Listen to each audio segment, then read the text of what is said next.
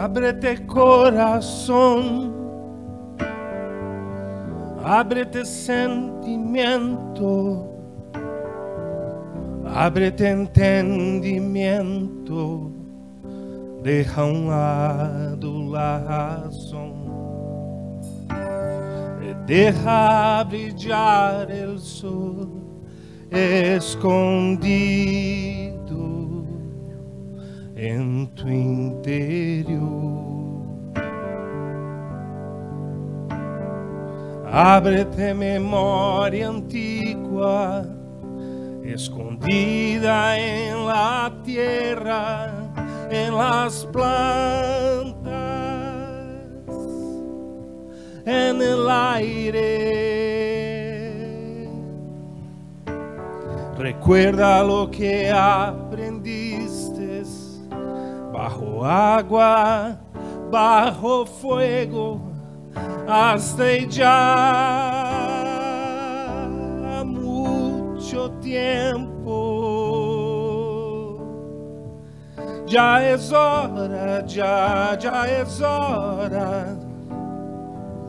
Abre la mente, recuerda como el Espíritu cura, como el amor sana, como el árbol florece e la vida. Perdura e la vida. Perdura. Ábrete corazón ábrete sentimiento. Ábrete entendimiento, deja um lado a razão. E deja brilhar el sol escondido em tu interior. Ábrete coração. Ábrete sentimiento, ábrete entendimiento, deja um lado la razão, deja brilhar el sol escondido. Em tu interior.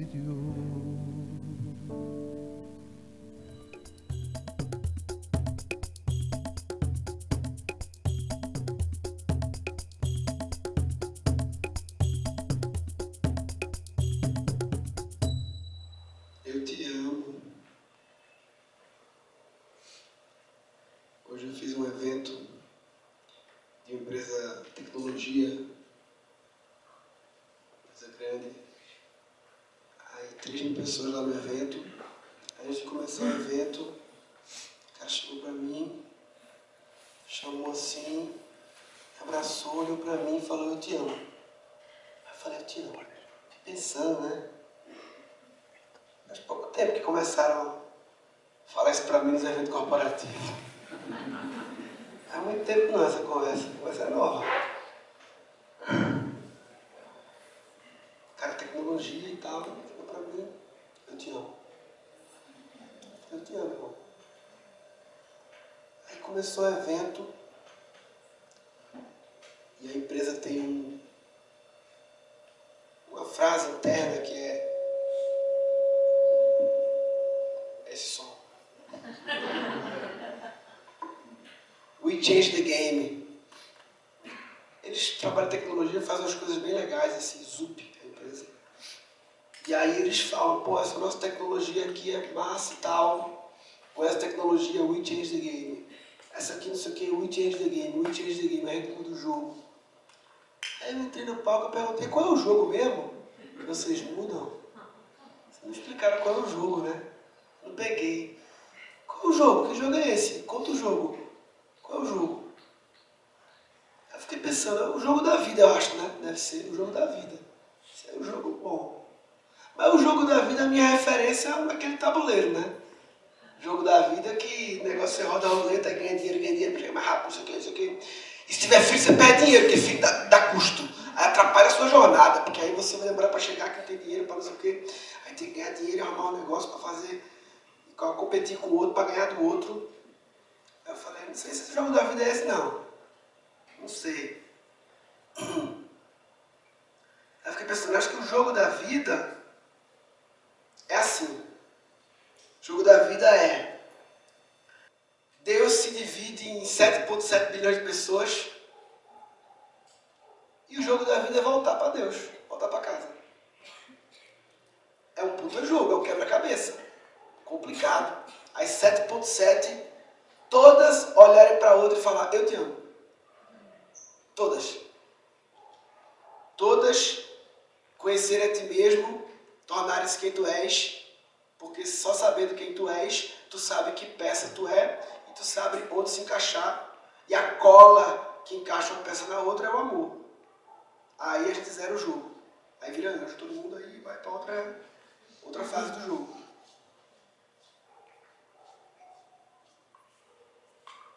Procede comigo nesse jogo? Dá check não? Verified não? Procede, um. Eu estava pensando aqui quando você falava, tem um conceito muito interessante numa obra do Rubens Saraceni que chama-se Gênese Divina de Umbanda Sagrada. E o Rubens diz é, que na origem a gente estava em Deus como se fosse uma centelha inconsciente. A gente fica perguntando, tem até um nome que chama Ouroboros, a cobra que morde o rabo, aquela que é, que é a sua jornada, que sai de Deus e volta para Deus. E aí as pessoas ficam perguntando, mas você já estava lá, por que, que nós temos que voltar? Se a gente já estava lá, não é mesmo? E.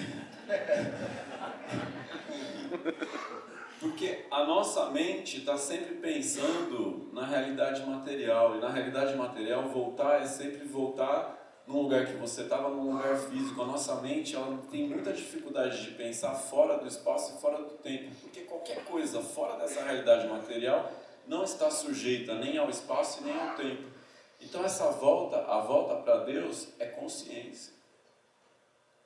Na origem a gente chama centelha inconsciente que vai se desdobrando, desdobrando, desdobrando, desdobrando, desdobrando. E aí quando você vê uma frase de Jesus que ele diz, eu e o Pai somos um, voltou. Porque quando eu entender que eu e o Pai somos um, eu entenderei que você também. Então eu sou você. Diz que Vivekananda, quando conheceu Ramakrishna, o seu mestre, ele estava procurando alguém, um mestre que havia conhecido Deus. Então, toda vez que ele encontrava um mestre, ele perguntava: Viu Deus? E as pessoas diziam: Não, não, ninguém vê Deus, não é possível ver Deus. Até Moisés quis ver Deus e Deus falou para ele baixar lá que não podia ver ele. E aí, então, quando ele encontra Ramakrishna, viu Deus? Ramakrishna diz: O tempo inteiro, o tempo todo. Mas o mais curioso é Deus me perguntando se eu vi Deus. Eu achei isso uma coisa divertidíssima. Então, é um exercício, é, é, quase um exercício intelectual, mas quando você entra na tua alma, e muitas vezes por meio de uma medicina ou por meio de uma meditação, em algum momento você se vê integrado com tudo isso, deixa de ser teoria para ser uma realidade. De alguma forma a gente busca isso. Trazer para a consciência. Gratidão por trazer essa palavra. É interessante você ter falado isso. Uma vez eu estava conversando com a Maria Preta e eu perguntei a ela, Maria Preta, você, desse lugar tão sagrado, poderia me trazer como é ser uma deusa? O que uma deusa faz? Aí ela olhou para mim e falou assim, muito interessante. Uma deusa está me perguntando como é ser uma deusa.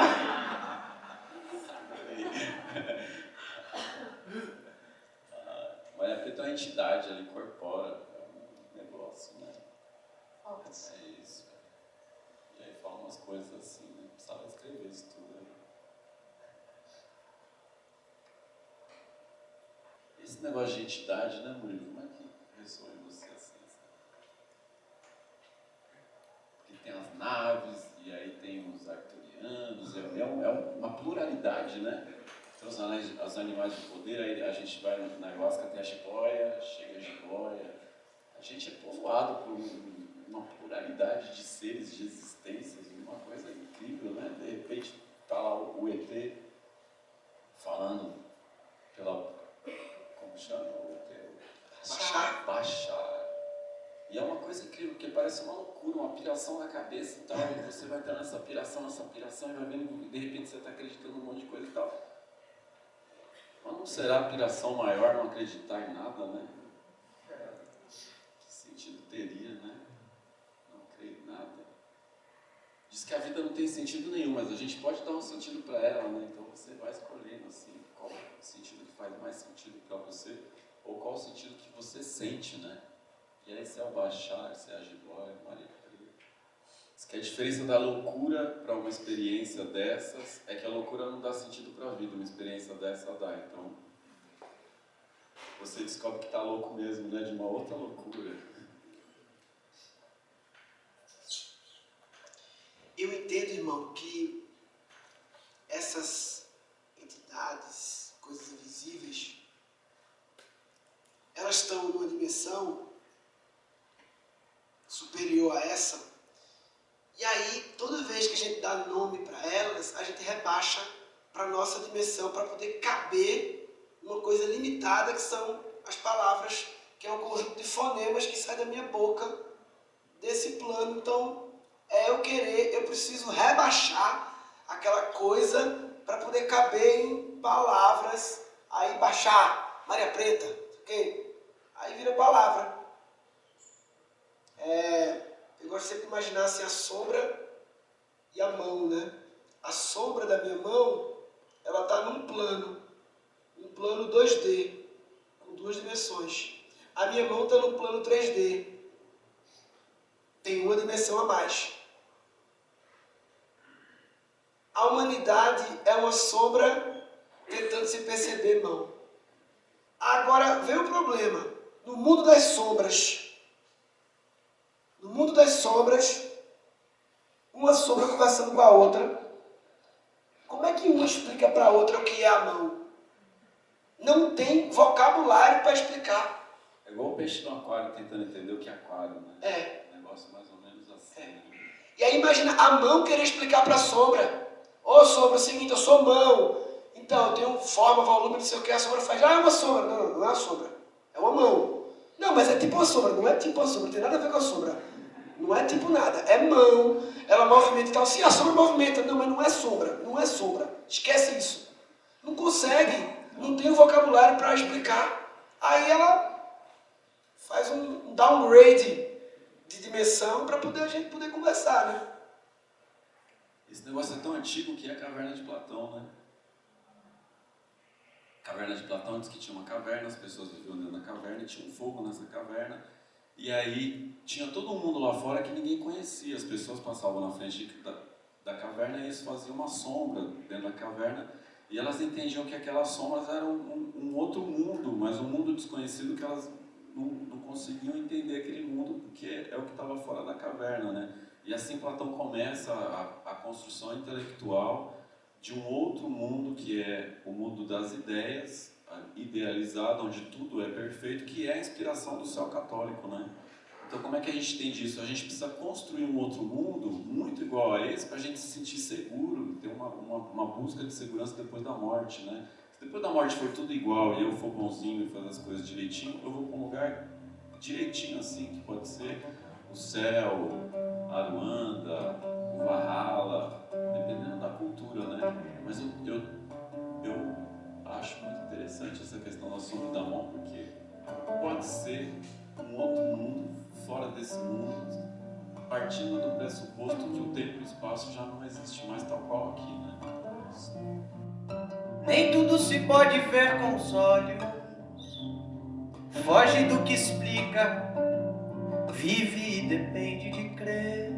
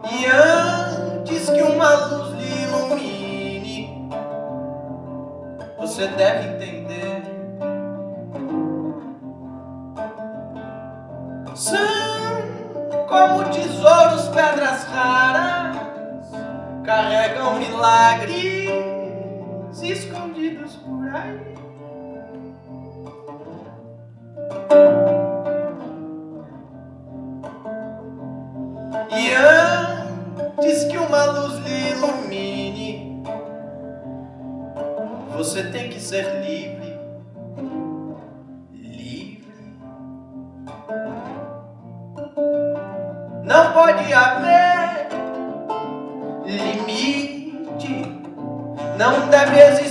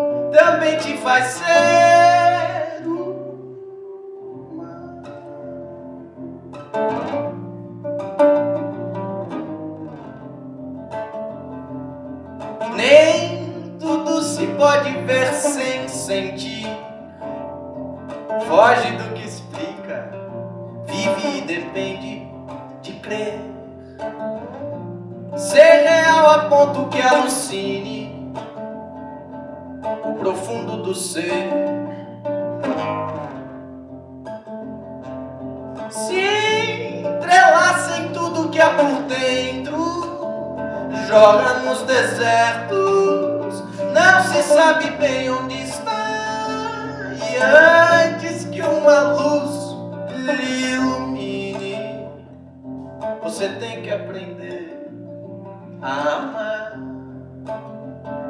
Que amarras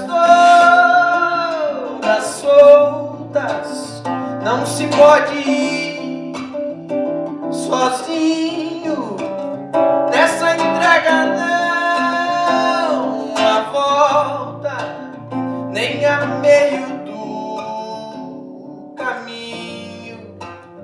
Toda escolha é um elo forte quando se é o próprio júri a fé nunca fecha os cortes. Sei que antes me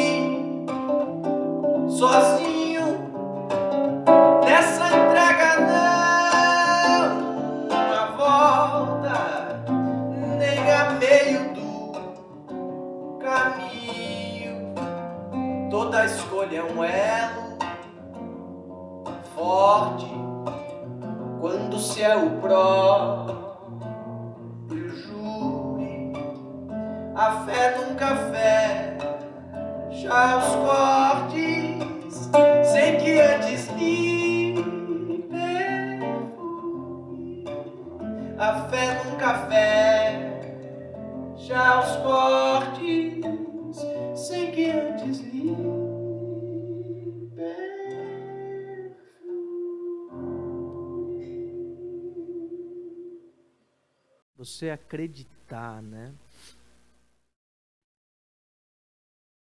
Essa palavra que a gente usa, né? Acreditar. Você acredita em Deus? Bom, você já fez essa pergunta, não, já não, sei mais do que, que do que, que a gente está falando, né? Você acredita no amor que você sente pelo seu filho? Cabe essa pergunta? Você acredita? Parece que existe a possibilidade de você conhecer alguma coisa sem experimentar aquilo. Parece que existe a possibilidade de experimentar alguma coisa e então saber a verdade sobre tudo. Mas nenhuma dessas duas coisas é possível. Nunca a gente vai conseguir saber do que se trata acreditando naquilo. O único jeito de saber é experimentando, é tendo a vivência. E 100% das vezes, e isso a gente pode atestar através do que todos nós vivemos, sempre que a gente se permite experimentar algo, é que a experimentação daquilo que a gente estava acreditando que era de um jeito, era 100% diferente do que a gente achava que ia ser. Mas ainda assim, o acreditador pensa que acredita naquilo que um dia verá e quando vir vai entender tudo e aí ele vai entender o que é Deus. Deus vai ficar claro para ele, ele vai saber o que é. Por enquanto ele acredita, mas um dia ele vai saber. Ele vai saber o que é e aí pronto. Deus está lá, explicado para ele, ele entendeu. Enfim, entendi o que Deus é. Hum.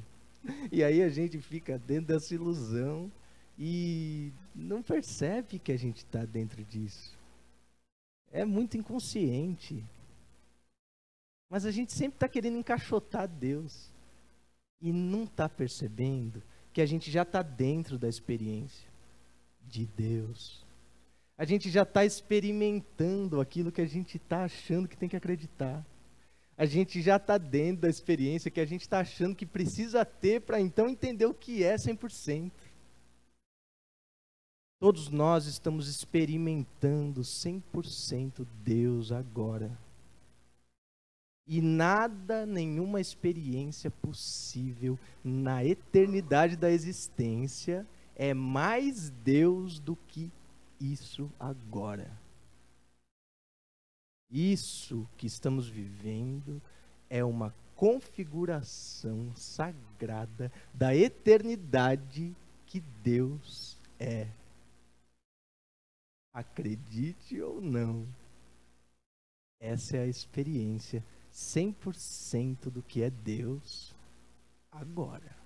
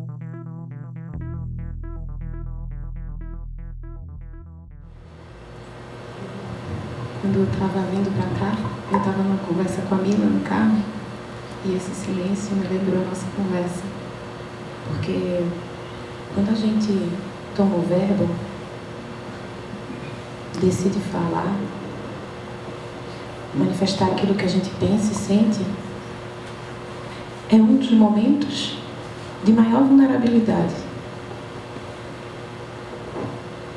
Você se expõe expõe o que pensa, expõe o que acredita.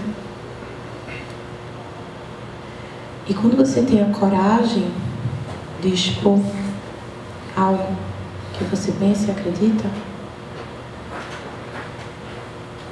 você deve estar preparado para ouvir sobre essa sua exposição e entender que as pessoas podem concordar ou não com aquilo. Então, tomar o verbo, para mim, é um lugar de muita vulnerabilidade. Por muitos anos, eu não tive a coragem de me assenhorar de mim.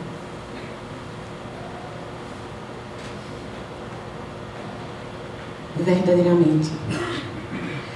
Eu não tive, por muitos anos, coragem de manifestar o que minha alma pensava e falava.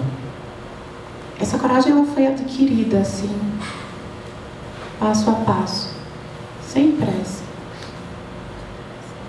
Mas hoje a vulnerabilidade para mim é um lugar confortável.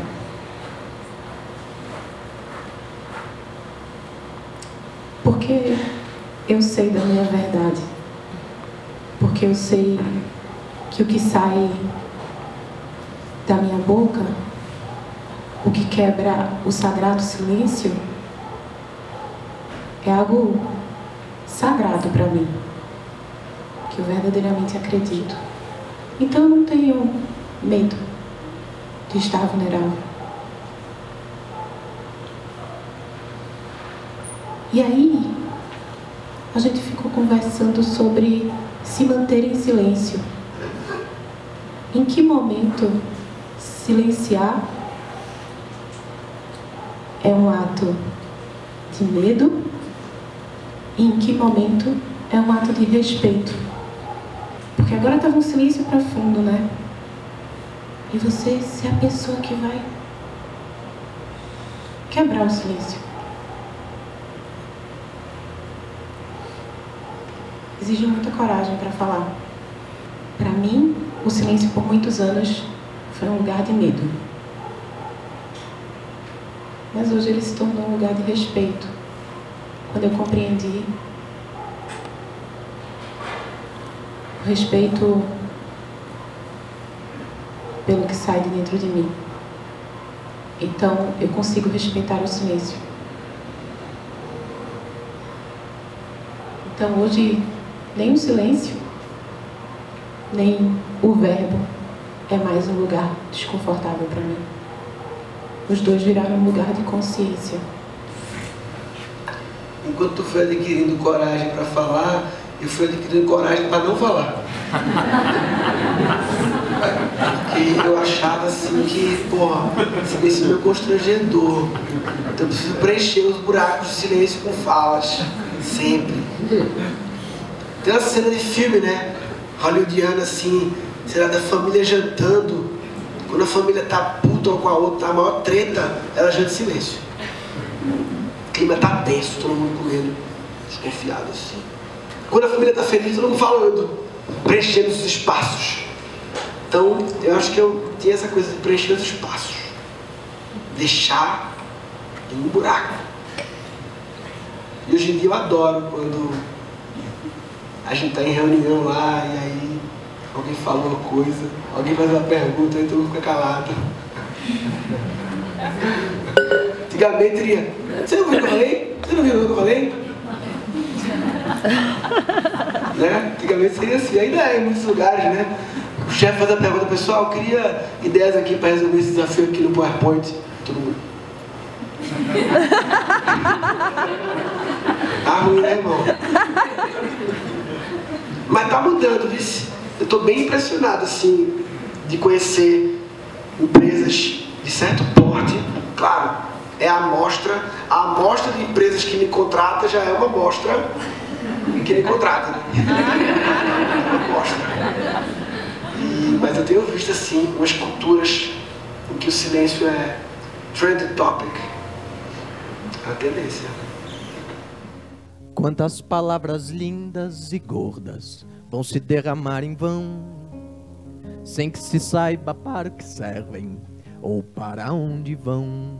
Para um brilhante colar de palavras que só faz pesar. Às vezes o rei da língua e da lábia tem que saber calar.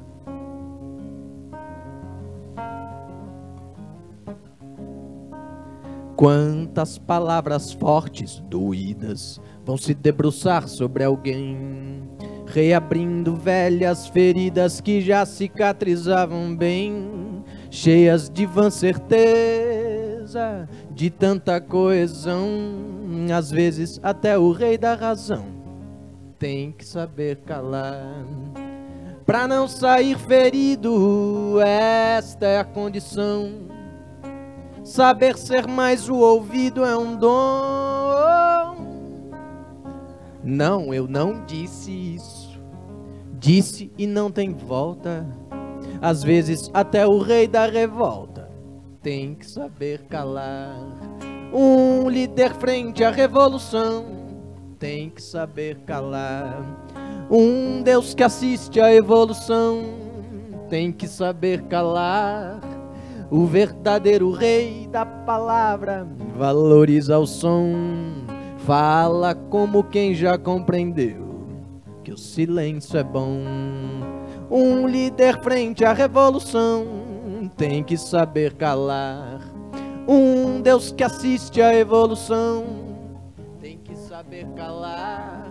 O verdadeiro rei da palavra valoriza o som Fala como quem já compreendeu que o silêncio é bom.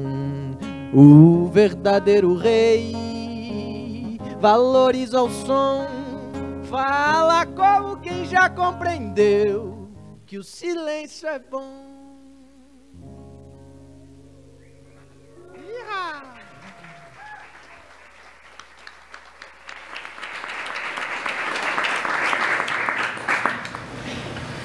Muito honrado com essa música para mim, irmão. Homenagem. Obrigado.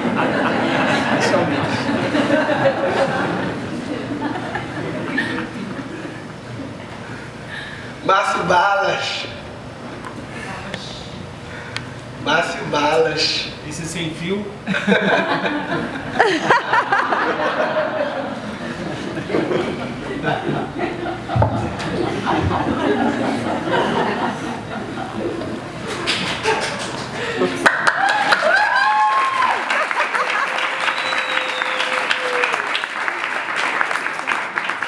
Essa é a nova modalidade, né? É falar em silêncio.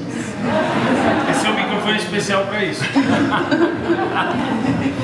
Eles falaram coisas tão bonitas que uma hora eu falei, nossa, tomara que eu não tenho que falar nenhuma hora, porque eu não consegui pensar em nenhuma coisa tão bonita e profunda para falar.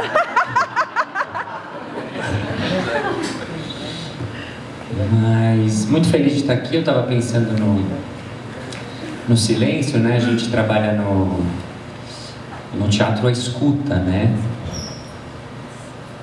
E no palhaço também, a gente trabalha muito a escuta. E uma das escutas que a gente trabalha é escutar com os olhos. Que é você estar tá lá realmente ali no momento presente, olhando para essa plateia que está aqui agora, no caso vocês. Então quando o palhaço entra no palco para jogar com aquela plateia, porque é assim que ele vai existir na relação junto com o outro nem sozinho, nem só no outro, mas nessa relação. Então a primeira coisa que ele faz quando ele entra na cena é olhar para a plateia e escutar nesse, nesses instantes iniciais, nesses milésimos primeiros segundos da cena, como é que está essa plateia? Quem é essa plateia? e como é que ele pode jogar junto com essa plateia. Porque mesmo que ele tenha um número preparado, o palhaço ele joga na relação, ele existe na relação junto com o outro.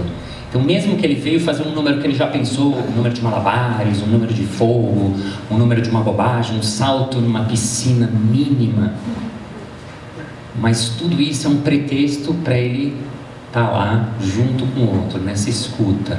Então, nessa escuta dele, em primeiro lugar, porque passa primeiro pela gente. Então, antes de entrar em cena, a gente entra nesse estado, nessa nesse momento presente, nessa recolha, nesse, né, nesse ah. Aí no segundo momento a gente entra na cena para fazer a relação com o outro.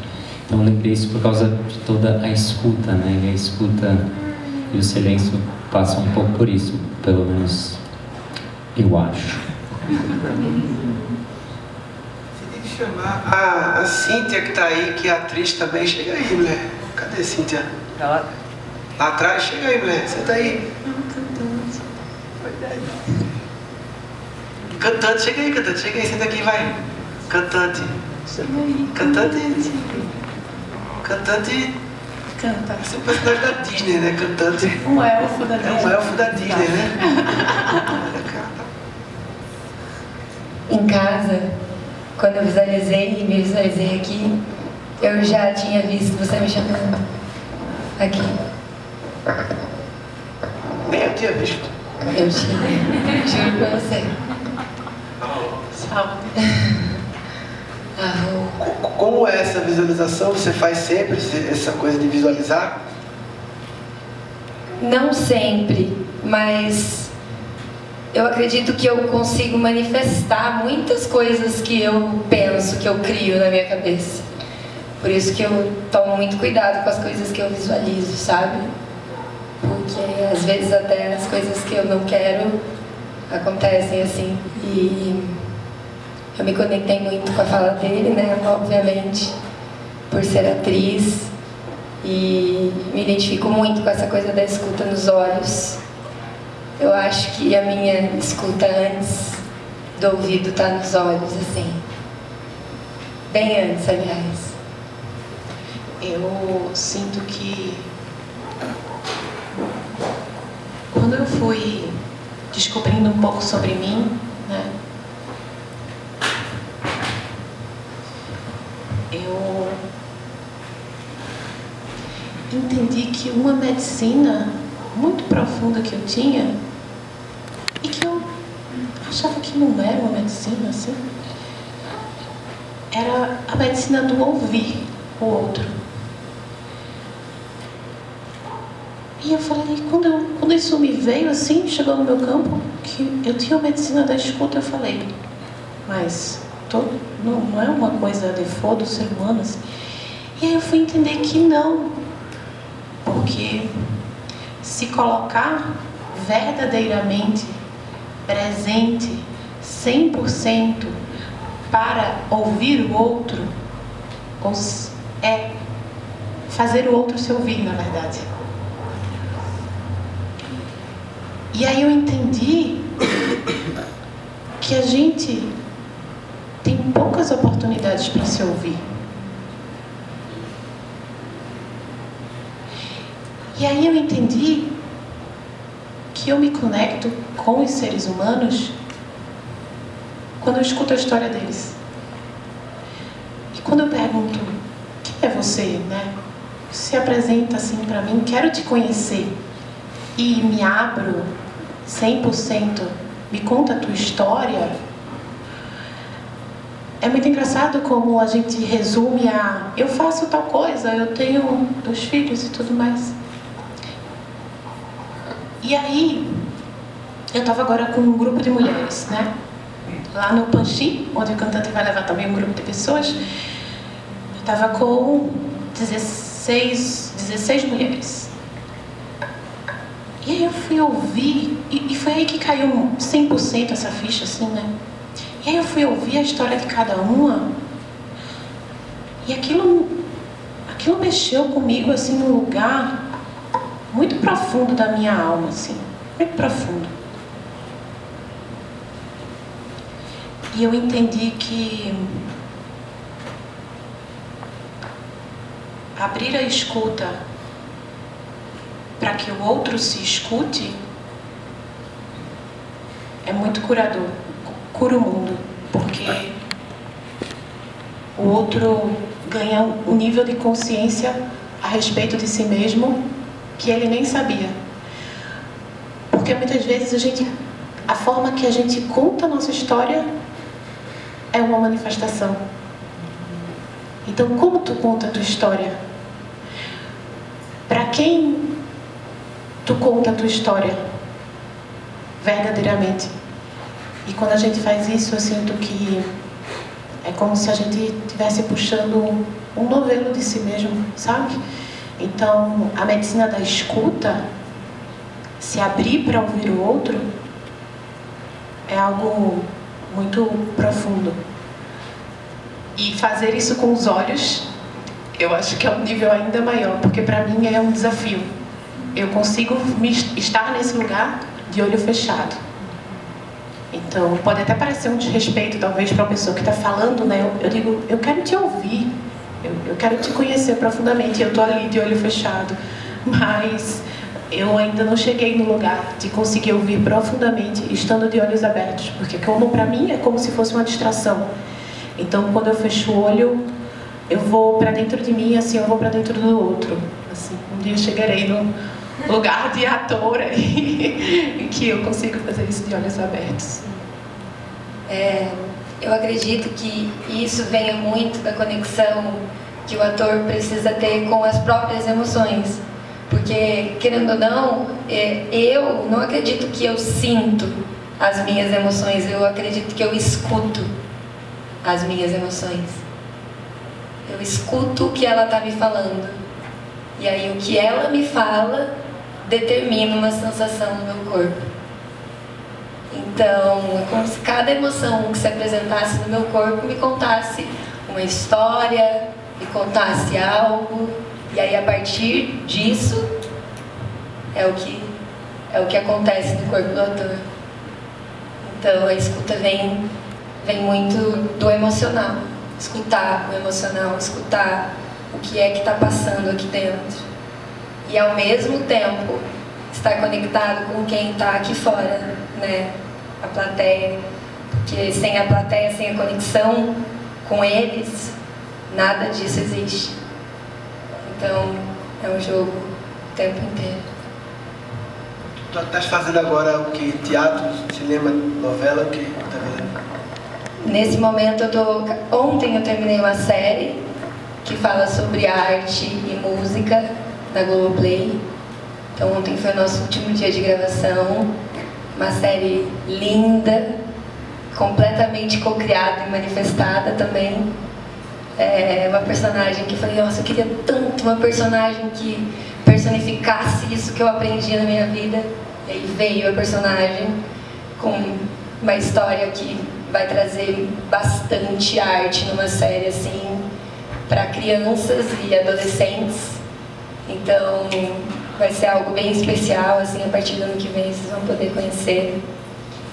E nesse exato momento agora, ontem eu decidi que eu vou precisar de uns mesezinhos aí pra mim, sabe? Vou dar um pausezinho assim no meu trabalho, filme, série, porque eu acredito que esse momento seja meu agora. E no trabalho desse tens o quanto, por exemplo, esse último, por exemplo, o quanto tá tudo roteirizado, texto, alguém escreve, tu fala, e o quanto tu pode na hora sentir no campus, parar e falar. Então, existem oportunidades que a gente pode incluir, assim, sabe? Tem até uma série na Netflix que se chama Temporada de Verão, que a minha personagem é uma professora de yoga. E aí tinha uma cena que a diretora falou: ai, tá faltando alguma coisa nesse momento. Você pode me oferecer alguma coisa? claro. E aí eu fechei o olho e eu falei: o que é que eu vou oferecer para essa mulher? e aí na hora visualizei uma frase. Visualizei ela. Ela veio assim escrita para mim, certinho.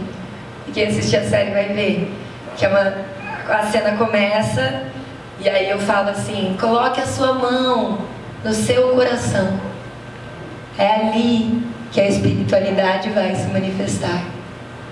Então, assim, existem momentos na carreira do artista que você encontra as possibilidades de repassar as mensagens que, que são necessárias, assim. E então, existem sim maneiras de você incluir tentar, óbvio que não são todas as vezes. Às vezes você é sim uma máquina de reproduzir um texto, Mas existem momentos bem especiais em que você pode sim ser um canal de mensagens. A Dani falou da coisa da escuta, eu fiquei pensando, né? Primeiro, que talvez não seja melhor a dos olhos no sentido de que ela é, é que ela está junto com essa, né? Que você faz é como se elas fossem complementares, é, maneiras diversas de escutar, né? E eu, eu, eu fiquei pensando como isso se dá na, na por exemplo, na cena do improviso, ou tem um exemplo acho que é mais fácil de visualizar, que é do por que, que a gente tem que escutar com os olhos, né? Porque, por exemplo, quando eu fazia o trabalho de palhaço dentro de um hospital, você entra no quarto e tem uma criança dentro, antes de entrar a gente não sabe se é uma criança de 3 anos, 7 anos, 9 anos, se é uma, um bebê. Então você não consegue antes programar o que, que você vai que, que você vai fazer nessa interação como é que vai ser essa, esse momento então assim que você abre a porta você tem que estar tá totalmente lá olhando para ver o que, que, que tem ali com quem eu vou jogar com quem que eu vou brincar porque se é um, um bebê eu não posso falar oi qual é o seu nome né? quem tem filho levanta a mão só para a gente saber legal quem é filho? Levanta a mão. Quem não entendeu a pergunta, ele falou, não tem nada vai fazer de filho, não. Ainda não, ainda não. É...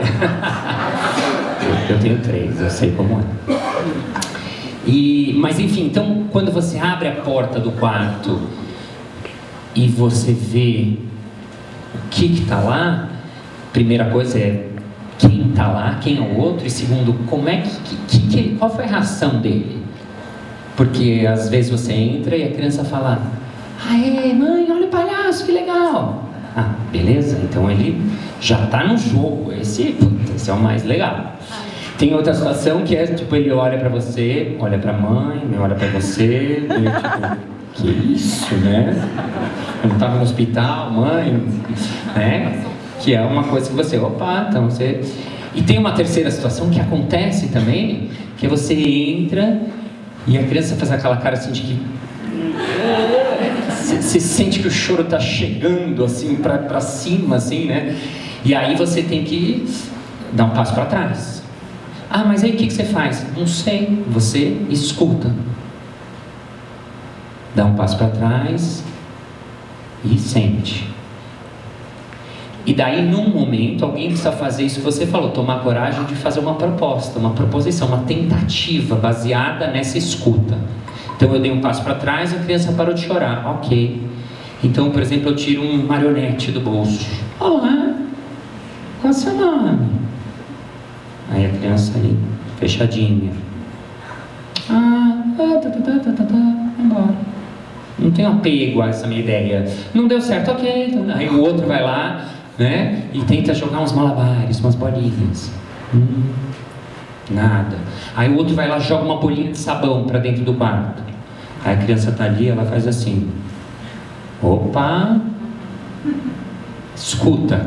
Ela abriu um pouquinho. O que, que ele faz? Mais uma bolha. Deu certo? Vamos mais uma. Vamos nessa pista aqui. Aí ele joga a segunda bolha. Aí a criança tá lá, ela olha para a bolha. Aí eles se olham ou usam um passo para frente e soltam uma bolha. E a criança está olhando para a bolha. E eles soltam mais uma bolha e dão mais um passo para frente. Tudo baseado na escuta. E no momento, eu pego uma bolha e levo pertinho da criança. Olhando no olho dela, vou me aproximando olhando no olho dela, porque se estou nessa caminhada na, né? E ela de repente, opa, eu paro imediatamente. Essa escuta é muito instante a instante. Porque uma quebrada, vocês têm filhos, vocês sabem como é, uma, um passo a mais, você, ah, você perdeu tudo e, e às vezes até você tem que ir embora, puta merda, ainda fiz o moleque chorar, né? Eu atrapalhei a vida da criança. Né? Então essa escuta tem que ser milimétrica, olho no olho, instante a instante, porque aí eu chego perto dela, ela estoura a bolha, a gente vai um barulhinho, ela dá uma risadinha E a gente deixa o narizinho vermelho e vai saindo, como que ah, já foi, já acabou, já... e tudo aconteceu né, nessa escuta fina, graças a essa relação que aconteceu no momento presente, no aqui agora, naquele instante, naquele lugar. É uma escuta com muito respeito e muita permissão. Eu vou até onde a criança me permite ir, né? Muito lindo. Eu tinha uma, tem uma pergunta. É, nessa situação que você falou da criança, e acho que essa situação ela pode se estender para vários pontos da nossa vida. É, a gente sempre vai ter que passar pelo, pelo frio na barriga de, de escolher um caminho para seguir? Ou chega um momento que você já não se importa mais, você só está sendo o rio correndo? Porque, por exemplo, estava eu ali sentado, e aí em vários momentos eu pensei: caramba, agora o campo que se formou ali entre eles estaria perfeito para eu falar tal coisa, estaria perfeito para eu cantar tal música. E quando chega a hora de subir e ter uma ação, é sempre um susto, tipo, putz, é agora, o que, que eu ia fazer mesmo? E aí a gente tem que se descobrir de novo, né? E, e legal, a gente entende que o caminho é realmente essa sinceridade com esse desconforto, né? E esse impulso de, então tá, vou abrir a boca, vou começar a falar, vou ver o que vai acontecer e vou ver o que, que vai dar e tudo vai fazer sentido. Mas às vezes a gente cria essa ilusão de que e aí essa é a questão, né? Se é uma ilusão ou se não, Dani, você também estava falando sobre isso. Chega um momento que que isso fica mais automatizado ou a gente sempre tem que hum, vamos lá e dar esse impulso de coragem eu, eu só posso falar por mim, né? assim, eu tenho frio na barriga até hoje. Eu fiz 50 anos, achei que não ia rolar mais isso, mas eu sigo tendo frio na barriga constantemente, principalmente nesses momentos que você tem que estar tá lá, que você, né, aquilo, mas você vai aprendendo a, o que que você faz com esse frio aí, né, como é que você vai junto com ele, como é que você dá a mão para ele, fala, meu, vamos junto aí, né, dá a mãozinha e vai junto com ele porque eu acho que isso faz parte desse do desconhecido, do imponderável, da gente não saber, você está indo para um lugar, eu não sei para onde vai dar, vai te dar, não sei, né? Então. Eu queria trazer uma palavra, gente está falando de escuta, existe a palavra ausculta. A palavra ausculta é a que o médico faz quando ouve seu coração é quando a gente ouve dentro. E tem uma coisa, o que a gente vê em luz, que é o olho que pega essa frequência, nada mais é do que um som em alta frequência. A luz é som em alta frequência. É a mesma coisa, som e luz. O som está numa frequência mais baixa, a luz está em altíssima frequência. Então, e os olhos pegam isso, por isso estão falando da escuta com os olhos, é a alta vibração.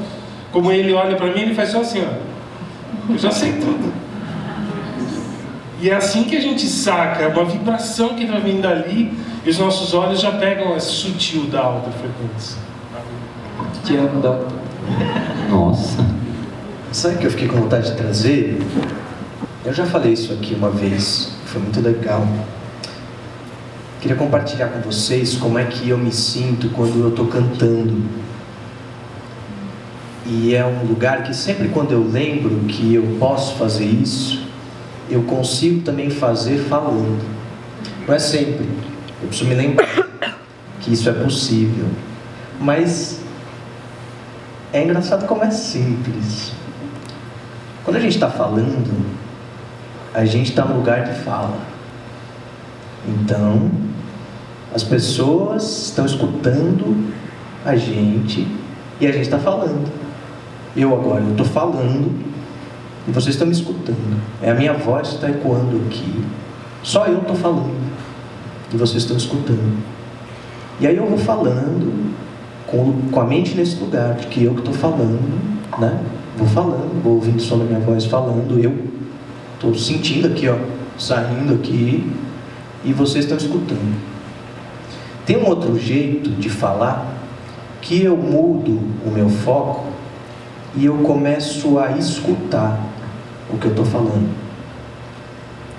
Eu passo a ser quem escuta o que está saindo da minha boca, mas o foco não está em ser o que fala. O meu foco está na escuta.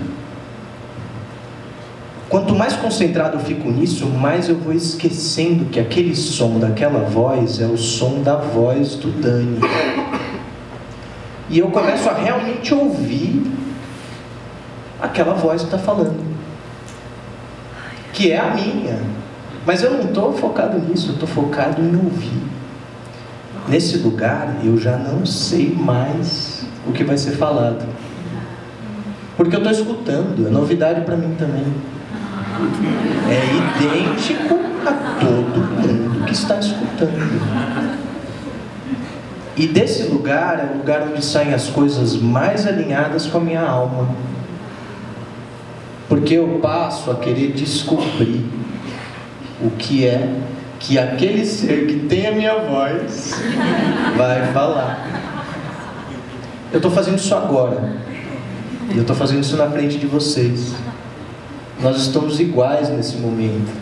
Eu não sei o que vem, mas eu estou escutando essa voz que está falando com a gente. E essa voz que está falando com a gente tem o timbre da minha voz. Mas quando alguém fala com outro timbre, para mim não muda. E aí é lindo porque você começa a ter um senso experiencial de unidade. Porque você percebe que se é você quando fala com o seu timbre pode escutar e não é você que está falando, é você que está ouvindo.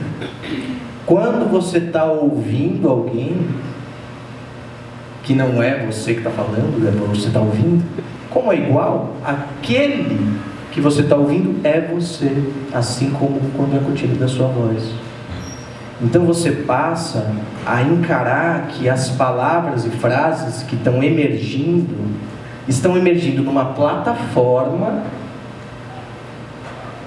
um espaço, onde aquilo que está sendo trazido é uma energia impermanente, dinâmica, que está expressando uma coisa através da didática perfeita que aquela coisa precisa ser expressada, que no caso é, nesse momento, eu. É isso. Se a gente botar isso como um foco, fica meditativo, fica interessante e você perde totalmente o interesse de falar porque você quer, porque você está sempre escutando. E aí você vai saber a hora, porque simplesmente acontece. Ah.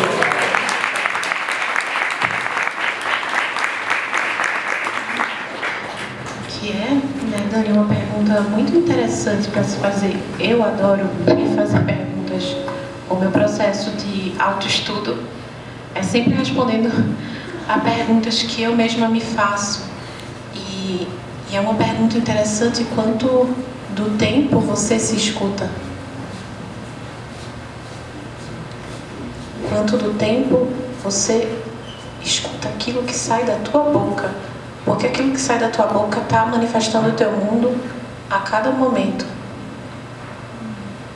Quantas das tuas palavras são conscientes? Porque para mim, para mim, o meu rezo assim é de consciência em tudo que eu faço. É o meu é a, é, é isso que eu dedico a minha vida assim. Como uma dedicação mesmo, né? Vou mover minha mão, eu quero mover minha mão consciente. Eu vou me deitar, eu quero deitar consciente. Eu vou estar com as minhas filhas, eu quero estar consciente. Eu vou estar aqui. Eu quero estar aqui consciente. E aquilo que eu, que eu expresso. E o que está por trás daquilo que eu expresso. É coerente com o que eu realmente estou falando? É coerente com o que eu estou ouvindo? Para mim virou virou algo muito sagrado a fala e a escuta. Eu sinto que essa consciência, voltando lá ao início né, da nossa conversa, essa volta para Deus é essa consciência, né? De quem se expressa através do nosso canal. E toda essa conversa que a gente veio tendo foi fazendo, trazendo um filme aqui para mim, no meu processo de despertar, né? Eu trago a voz como um instrumento. Em algum momento da minha caminhada, eu percebi que a voz é, para mim era um instrumento muito importante. E aí, dentro da minha história, eu sou atriz também formada, hoje eu não trabalho como atriz, mas também sou. E aí eu fui estudar canto, porque eu queria fazer teatro musical. E comecei a perceber que existiam algumas travas na minha voz, física mesmo, travas físicas, né? Alguns elementos, por exemplo, a amígdala muito grande, enfim, comecei a perceber é, que algumas é, existiam algumas distorções no meu aparelho fonador. E aí eu comecei, depois de anos, né, fazendo aula de canto, fono, trabalhos físicos, né, eu comecei a questionar quais as palavras saíam da minha boca, que músicas eu escolhia cantar qual era a frequência que eu estava trazendo através da minha voz, que vibração eu transmitia através da minha voz, não só cantada, mas também falada. falada. E aí, quando eu comecei a fazer esse exercício, né? E é até interessante porque eu fiquei um tempo afastada do, das artes e tal, é, e aí eu voltei através da dublagem. E aí aquilo também já não estava mais fazendo sentido para mim. E aí me veio o questionamento, mas por que eu estou dando voz a uma personagem que não a mim mesma? Então a volta da alma a Deus é a gente, depois de ter vivido várias histórias, que a alma é o ator, né? E aí a gente veio vivendo várias personagens, não só nessa passagem, que a gente já viveu várias, né? Quantas personagens você veste nessa, só nessa passagem, mas em outras encarnações também. A gente foi vivendo personagens. E em algum momento a gente esqueceu que a gente era o ator e a gente se perdeu nos personagens. E aí, esse insight, né? Por que eu estou dando voz a um personagem que não a mim? Eu percebi que eu precisava voltar a expressar através da minha voz a verdade da minha alma. Eu comecei a fazer esse exercício de prestar atenção de maneira bem consciente em tudo que eu expressava através da minha voz, falada ou cantada. E aí foi muito bonito, continua sendo, porque é um trabalho que, que ainda está em andamento, os ganhos que eu não tive nem nas aulas de canto com os melhores preparadores vocais e com os melhores fonoaudiólogas e tal, e não é um problema do profissional, mas era uma questão desse alinhamento da minha comunicação, da minha expressão, a minha voz começou a se transformar. O meu aparelho físico começou a se transformar, porque o físico, ele é uma resposta do nosso espiritual. Se a gente está alinhado com a nossa alma, com a nossa verdade, com Deus em nós, você pode chamar da maneira como você quiser, ou não. Se eu estou expressando a verdade do meu coração, a verdade da minha alma, ou se eu ainda estou expressando as personagens, as personas com as quais eu me identifico.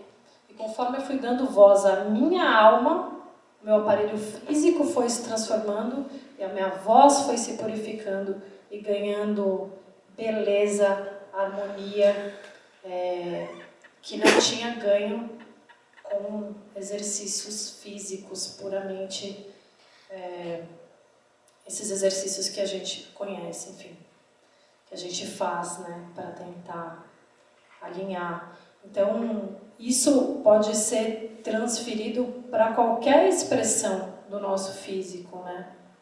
Quando a gente alinha a expressão do nosso ser, a nossa alma, a nossa alma passa a ter liberdade de se expressar através de nós em todos os sentidos, em todas as direções. E o físico muda também. E assim as curas físicas acontecem também, as curas reais. Quando eu elimino a causa, a causa que está criando aquela distorção, o efeito deixa de existir. Tem uma grande amiga minha aqui hoje, que é uma super dubladora, uma super cantora, compositora, e ela veio muito forte quando você falou isso tudo na minha cabeça. Acho que ela pode trazer muita coisa legal pra gente, que é a Luísa Caspari. Cadê você, Luísa? Aí, chega aqui. Boa noite. Você, eu estava muito conectada com a fala dela mesmo. É, primeiro, estou muito feliz de estar aqui assistindo essa partilha, essa roda de partilha. E assistir tantas pessoas interessadas, assim. A escuta tão aberta, está muito bonito de, de ver. E estava falando sobre a dublagem, né? Eu sou cantora e dubladora. E eu faço personagens de videogame, né? Interpreto, eu sou voz de personagens de jogos de videogame. O que foi? Surpresa. E tem uma coisa, uma parada muito interessante que eu descobri fazendo isso. Que eu descobri a inocência dos personagens. E o quanto eu posso salvar quem joga esse jogo perdoando esse personagem enquanto eu dublo ele, sabe? Porque eu não posso viver uma história que eu julgo. Quando eu estou vivendo um personagem, eu sou ele. Se eu desconfiar, se eu criticar na minha mente e eu achar que ele não é digno, a pessoa também vai sentir. E eu, a personagem chama Ellie e é do jogo The Last of Us. Quando eu fiz o jogo 1, em 2012, eu lembro que eu ficava com a mente muito confusa entre, nossa, o que, eu estou fazendo aqui, fazendo essa personagem violenta, essa menina violenta, problemática e ao mesmo tempo querendo ter uma carreira como cantora, eu não tinha que estar, tá, eu não tinha que estar tá investindo nisso.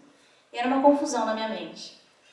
Os anos se passaram, eu continuei fazendo o jogo, a personagem voltou mais sanguinária ainda. Só que eu estava diferente. E eu descobri o quanto é muito mais do que muito mais do que a gente ter essa escuta com os olhos, com a alma, com, com o coração, é a gente estar tá ali sem pensar em boleto, sem pensar em nada, porque, meu amigo, é impossível fazer um trabalho desse com qualquer nível de interferência, sabe? Não, não tem como fazer pensando nos problemas da Luísa, sacou? É ela ali. Aquele momento é aquela personagem e acabou. E é muito bonito ver o retorno que chega das pessoas, porque você não sabe, né, o que, que a galera vai sentir. E a galera traz coisas tão lindas, você pensa, como assim, né? Como que pode um, um personagem que seria criticável, mas que de alguma forma eu encontrei a inocência daquele personagem e isso chegou nas pessoas. Isso chegou nas pessoas. Eu sei que chegou. Então é muito bonito. e eu encontrei um, um equilíbrio e uma sensação de taquite, sabe? E é isso, quando a gente está no estúdio, a gente está cuidando das pessoas, né? Atuar é cuidar, é estar é tá com uma... é estar tá entregue, é escutar o que o diretor fala, é estar tá alinhado, é fazer a vibe acontecer, né? Assim, então eu me sinto muito feliz de fazer isso. E eu entendi que isso não compete em nada com a minha carreira de cantora, Inclusive a galera nerd vai me ouvir no Spotify. Eu falo umas coisas lá profundas. A galera, quando vê, tá ouvindo meu som lá. Chegou por onde? Pela personagem sanguinária. Tá tudo certo, perfeito, entendeu? E é isso. Eu queria fazer um convite ao cantante que ele falou que quando ele estava sentado, ele ficou pensando em coisas que ele poderia falar e músicas que ele poderia cantar. Então eu queria pedir uh, para ele compartilhar a música que ele recebeu, que iria compartilhar aqui no palco. Então vamos manifestar é. esse pensamento. Vou te falar que antes de você falar isso, eu pensei, agora é um bom momento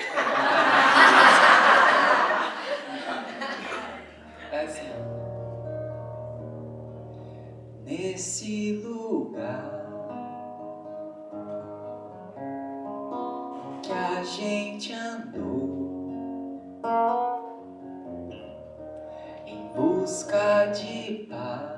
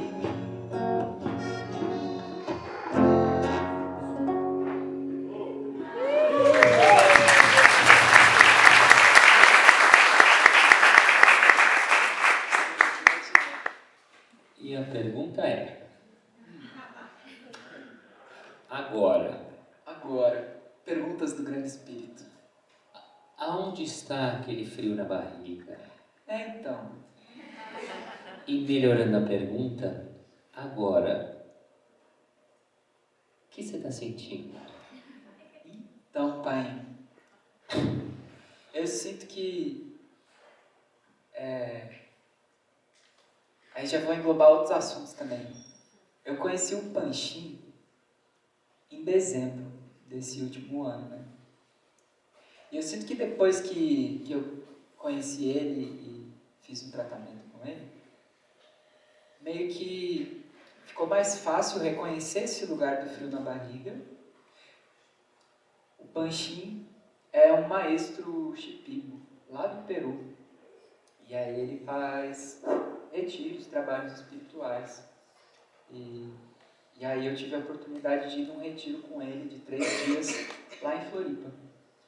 E aí agora estou indo ficar duas semanas. Aí eu vou voltar que nem a Dani, já sabendo o que, que o outro está pensando e já. e assim, é... depois que eu conheci ele e fiz esse tratamento, eu percebi com muita clareza esse lugar de desconforto, esse lugar de frio na barriga. E ao mesmo tempo ganhei um acesso nessa plataforma que o Dani comentou, de você ser a própria escuta, então de você reconhecer o caminho para chegar nesse lugar de ser só você falando com você mesmo o tempo inteiro, através de tudo e todos. E aí é, tem sido um trabalho gostoso experienciar, falar, me encontrar com as pessoas e passar por esse desconforto. E, e parece que cada vez que a gente passa por um desconforto desse e chega nesse lugar agora tranquilo, eu já, eu já penso assim: então tá, agora eu tô tranquilo. Mas e na próxima? E aí é o trabalho de você também não se identificar com esse lugar que você encontrou agora, porque sabe que no próximo você vai. Não é esse lugar é outro que você vai ter que mesmo encontrar. Né? E é um desafio gostoso. É um desafio gostoso. Mas essa pergunta ela tinha vindo justamente como uma forma de já começar esse processo de alquimização desse próprio desconforto. Então, às vezes, a gente vai começar a falar alguma coisa que nem é o ponto principal, mas a gente começa a falar como forma de de tirar a rigidez da estrutura para daqui a pouco chega nesse ponto nesse ponto mais estável assim. e eu acho que é isso. Eu dei adeus fui até o final. Eu fiz um pedido.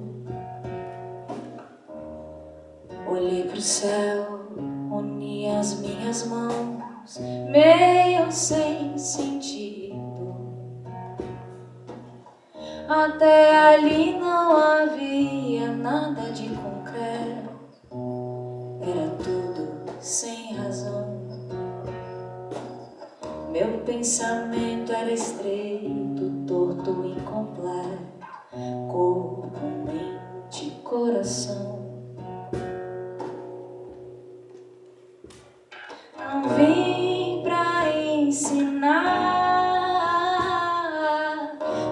Só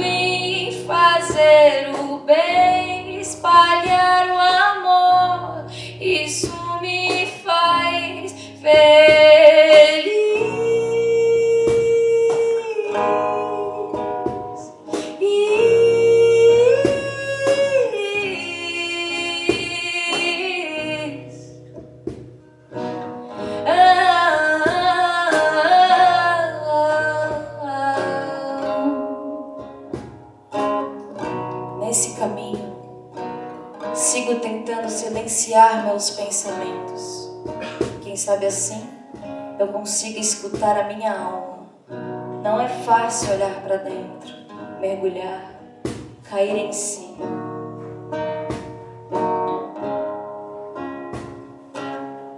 A verdade é uma só. Está em mim, está em ti.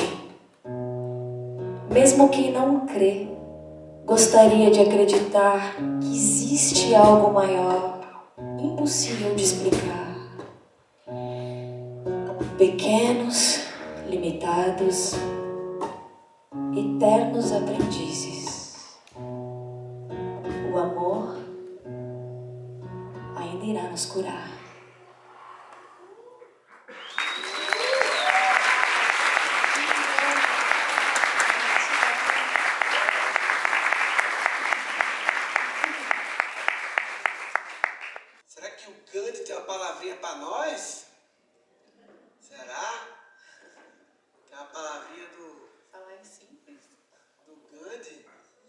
Falaram tanta coisa bacana hoje aqui, né? Sobre escuta, Márcio.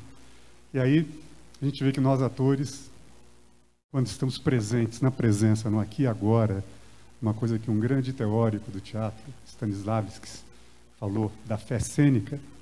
Se o ator tem a fé cênica, a plateia acredita nele e aí joga, né? A língua inglesa tem uma palavra maravilhosa que é to play, né? Então é isso, a gente joga com vocês. Também, quando a Dani fala de falar com a alma, toda vez que entra em cena, eu penso assim, que a minha divindade possa se comunicar com a divindade de todas as pessoas que estão na plateia e que eu possa dar o melhor de mim. Mas o Gandhi hoje diria que. Uma vez me perguntaram, Gandhi, por que, quando as pessoas brigam, elas gritam? Eu comecei a pensar e acho que cheguei a uma pequena síntese. Quando as pessoas brigam, seus corações começam a se afastar. E por um coração ouvir outro coração, é preciso gritar.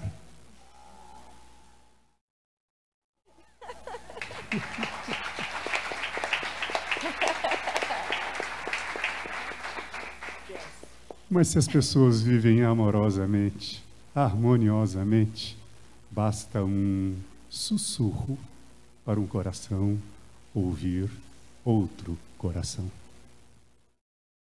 Somos tantos diferentes para sonhos iguais. E aproveitando também que se falou muito em Deus, em silêncio, tem uma frase que não é do grande, mas o texto permite que eu coloque algumas coisas. Tem uma frase que eu acho maravilhosa do José Saramago, que diz assim: Deus é o silêncio do universo e a humanidade é o grito que dá sentido a esse silêncio. Quanto tempo, irmão, já nesse negócio de ator, de arte? 50 anos. Eu estou com 66 anos, comecei aos 16. Minha primeira peça, a Turma da Mônica contra o Capitão Feio. Fazia o Jotalhão, já tinha essa voz um pouco grossa. Era o verão, a gente sofria com aquelas roupas enormes no Teatro Aquários. Depois entrei no elenco do Homem de La Mancha, fui para o Rio, e lá tive a grande oportunidade de trabalhar com o Grande Otelo, que fazia o Sancho Panza. Aí Grande Otelo me leva para a TV Globo. Então eu entro na TV Globo através das mãos do Grande Otelo para fazer uma novela que se chamou Super Manuela, em 1974. Não foi assim. Quantas novelas, irmão? Novela já fiz 17. Fiz uh, 20 peças de teatro e 10 filmes. Também trabalho como mestre de cerimônias e tive o maior presente por causa do Gandhi. Eu tive a honra de ser o mestre de cerimônia nas duas últimas vindas do Dalai Lama para o Brasil.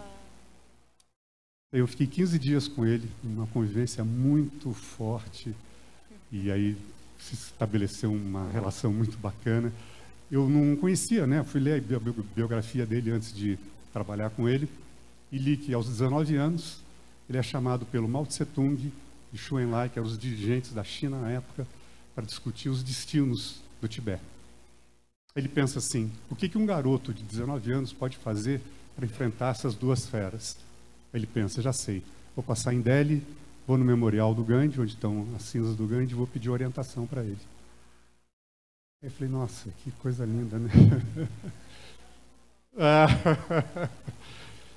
Queria contar três historinhas que aconteceram nesses 19 anos. Posso? A primeira, que assim, fazendo um de 19 anos, a gente conhece muitas pessoas, né, anda por muitos lugares. E uma vez aqui em São Paulo me chamaram para fazer a festa de Páscoa de um asilo chamado Mão Santa, na Vila Santo Amaro. Entrei, quando eu entro, um senhorzinho fala assim, Papai Noel! Quer dizer, que gaveta da memória ele tira o homem de branco, Papai Noel. Outra história que foi um pouquinho mais dura, mas eu acho que revela um pouco o alcance que tem essa peça. Eu fui fazer um festival de teatro transcendental em Fortaleza e uma das contrapartidas era fazer um espetáculo numa penitenciária no interior do Ceará. Eu gosto muito desses desafios. Fui. Entrei em cena, tinha um homem, um armário, dois por dois, com os olhos injetados de vermelho e olhando com muito ódio. Aí nessa hora, Márcio, eu desvio o olhar, né? Porque como é que eu vou enfrentar um ódio? Procuro pessoas que estão com os olhares mais amorosos, né? Eu sei que do meio para o fim do espetáculo, esse homem começa a chorar. Acaba o espetáculo, ele vem chorando copiosamente, se abraça comigo e fala assim: Eu já matei mais de 20. Durante a peça, eu fiquei pedindo perdão a todas as famílias das pessoas que eu matei. Chorava, chorava, chorava um preso chorar na frente dos outros é uma coisa muito, muito difícil. Aquilo me deixou completamente estraçalhado, mas ao mesmo tempo muito feliz, porque algumas pessoas dizem, ah, você fica fazendo ganho para bandido? Eu falo, sim, mas se a gente conseguir tirar uma pessoa do mundo do crime, já está já tá feito o trabalho. E a gente até a pandemia, a gente fazia uma vez por mês na Fundação Casa, fazia para os meninos e as meninas que estão temporariamente presos. E numa visita a uma unidade feminina, uma menina, quando acabou o espetáculo, falou assim: É, vocês são os malucos que vêm falar para mim sobre o tal de Gandhi, que eu não conhecia. Mas eu aprendi uma coisa nessa tarde. Perguntei o quê? Ela falou: Meu corpo está preso, mas meu espírito está livre.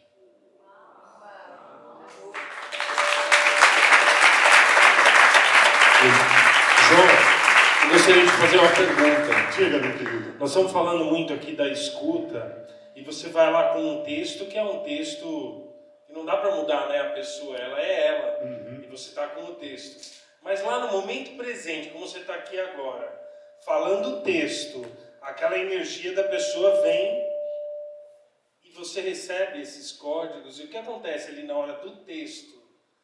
Vem download a mais? Olha, é, antes de começar o espetáculo, eu me concentro, eu faço uma meditação, né, eu fico muito recolhido comigo mesmo e às vezes um, vem uma canalização mesmo. Tem texto, tem espetáculos que eu falo coisas que eu não, não lembro o que aconteceu. Quer dizer, tem o, o corpo central do texto, mas às vezes vem umas coisas que eu não sei de onde. Tanto que às vezes as pessoas falam, ah, mas você falou essa frase na peça? Eu falo, não lembro, não lembro o que eu disse.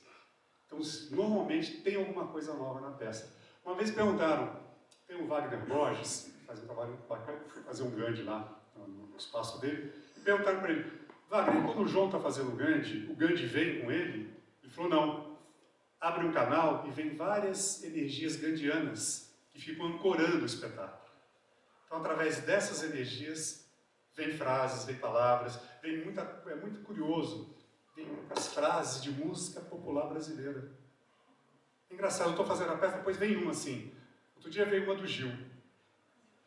Se a gente não tiver é, medo de temer a morte, que é o nosso derradeiro ato, onde teremos de estar presentes, que é uma música recente dele, aliás, hoje, um axé para ele, né, 80 anos desse axé. homem que iluminou tantos caminhos de tanta gente, né?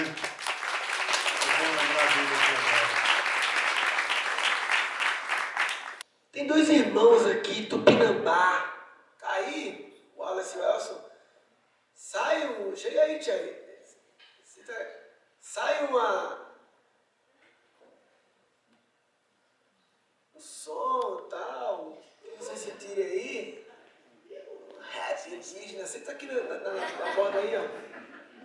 Aí, pega balas aí. Dois. Se vocês quiserem manifestar, irmão. Wallace Welson.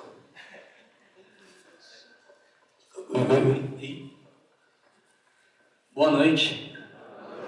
Catupituna. No tupi antigo, Catupituna é boa noite. Me chamo Wesley meu vulgo artístico é o escritor, que vem do es com escritor, que é o, que e onde a minha alma se reencontra e se reconhece hoje. Um poeta, alguém que transmite, né? Apenas a mensagem, deixa vir e passa adiante. Então esse nome artístico é o que me representa dentro das vertentes e palavras que eu solto pelo mundo. E. Bom, saí falando bastante. Deixa meu irmão se apresentar primeiro, depois eu continuo. O Alan. É tudo no flow, né? Sempre. É, meu nome é Wallace, meu, meu vulgo artístico é o. E como ele citou, Catupituna, né? boa noite a todos. É, somos tupinambás de Olivença, do povo de Olivença, da Bahia, né? ali em Ilhéus. E somos nascidos e crescidos aqui em São Paulo, em Santos, né? Nossa família é daqui, da Baixada. E como meu irmão falou, ele é poeta, a gente trabalha na, na arte indígena. Eu venho de um caminho completamente diferente do dele e a nossa história se liga desde do nascimento, da infância, né? Da, somos companheiros de vida além de tudo, mas na arte, na profissão e na cultura a gente se ligou através de um processo de internalização, né? Vocês estavam falando muito aqui sobre isso, sobre entrar para dentro, escuta e se ouvir, né? E todo esse canal nosso, tudo que vem acontecendo com a gente de retomada da cultura indígena, né?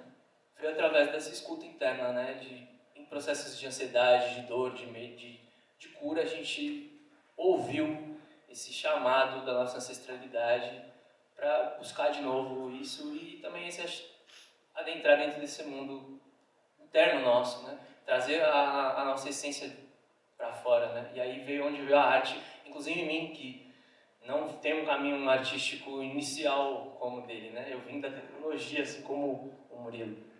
Eu trabalhei com... Inclusive, Murilo, eu te conheci num, num evento da Startse. Você foi fazer palestra lá. E eu estava lá com a minha empresa, que eu tinha na época de realidade aumentada e realidade virtual. XGB chama, não sei se você vai recordar, que são tantos lugares, tantas empresas. Foi uma primeira vez que a gente se conectou lá, nesse evento. É, acho que ali na Barra Funda, se eu não me engano. Do Promagno. É. E, enfim, né? E aí, através dessa internalização de se escutar, eu, eu fui indo por esse caminho artístico e tive esse encontro, reencontro com meu irmão nessa parte profissional, porque a gente nunca se, se distanciou como vida, né? E enfim, é isso. Então, como é importante se ouvir, se escutar, e os caminhos mudam, né? E a, a essência sempre esteve, né? Apesar de eu vir de lá, de um mundo corporativo, tecnologia, a arte sempre, sempre esteve em mim e a essência do meu povo também sempre esteve em mim. E hoje, compreendendo mais sobre a cultura indígena, a gente entende que, na, na visão do nosso povo, tudo é, é arte, tudo é. O sagrado é o trato, né? Então, eu já sempre fui artista, mesmo sendo um programador. O meu código era minha arte. Exatamente. É, só para falar assim, obrigado cada um de vocês aqui, porque vocês meio que prepararam tudo que vocês falaram. Meu coração estava acelerado. Aliás, o pessoal do fundo viu levantado para ir no banheiro umas 10 vezes, né? É verdade isso? Eu estava ali ansioso, enfim, com essa sensação também de que Murilo poderia em um momento chamar, né, para dar a palavra. Então, vocês falaram sobre a escuta, sobre a presença, me acalmou muito, me acolheu muito. A música de vocês, a voz de vocês, é como uma oração mesmo. Muito obrigado. E a escuta, que foi bastante falada aqui, não só para o nosso povo, mas para os povos originários, todos eles, que são mais de 300 povos originários e mais de 250 línguas diferentes existentes hoje aqui em Pindorama, né? no que chamam de Brasil. Existem 300 povos. A escuta permeia e, e é, o é, o que existe mais sagrado em, to, em todos os povos, em todas as culturas. Cada cultura é diferente uma da outra, porém a escuta a questão da palavra, a oralidade, sempre existiu e é algo muito, muito forte dentro de todos os povos. A questão da palavra, o apego que o Murilo não tem com a palavra e é algo que eu sempre, sem saber, antes não gostava, porque a palavra foi criada através do ser humano mesmo, igual ele disse, de poder resumir algo, encaixar em algo, seja, foi um ser humano. O sentimento existiu, mas o ser humano que anos atrás deu e a gente carrega até hoje. A gente fala que isso aqui é pano, isso aqui é chão, enfim, quando vai falar de palavra que, que quer dizer sentimento, fica mais complicado ainda. E hoje, conversando com os antigos, aldeados, anciões da aldeia, eu, eu entendi o porquê que esse lance da palavra não é tão valorizado, não é tão especial dentre os povos. Porque a palavra escrita, né? A palavra escrita. Porque desde antes de 1500 da invasão sempre existiu rodas circulares como essa, o respeito a quem está falando, a escuta, e assim foi passado. Assim é o ensinamento, sempre foi. Enfim, então desde o começo me pegou muito a, a, a relação da escuta. É, a gente está aqui hoje porque assisti um podcast do Joel com Murilo e a gente é de Santos, e aí me conectou muito, me, me preencheu muito, me, trouxe para mim de novo sobre alguns pontos que Murilo citou. Meu irmão entrou em contato com ele, Murilo não se convite está aqui. Né? Então aí, desde lá o ensinamento dele já está dentro de mim, é, sobre essa querência que a gente tem de, de preencher, de falar, e o sentimento, e a questão do flow, que o flow é nada mais do que a presença, né? Enquanto estava ali também, muitas coisas, enquanto era levantado os assuntos, passavam pela nossa mente. E a gente vê que, que não tem essa necessidade quando a gente deixa o nosso coração falar. Então, eu venho do teatro também, como a irmã, como irmão. É, e no teatro eu encontrei a poesia. Eu tenho o Fernando Pessoa tatuado aqui no braço, que ele é meu mestre, que através do Fernando Pessoa eu, eu, eu li ele como os heterônimos, uma possibilidade, algo que existia em mim.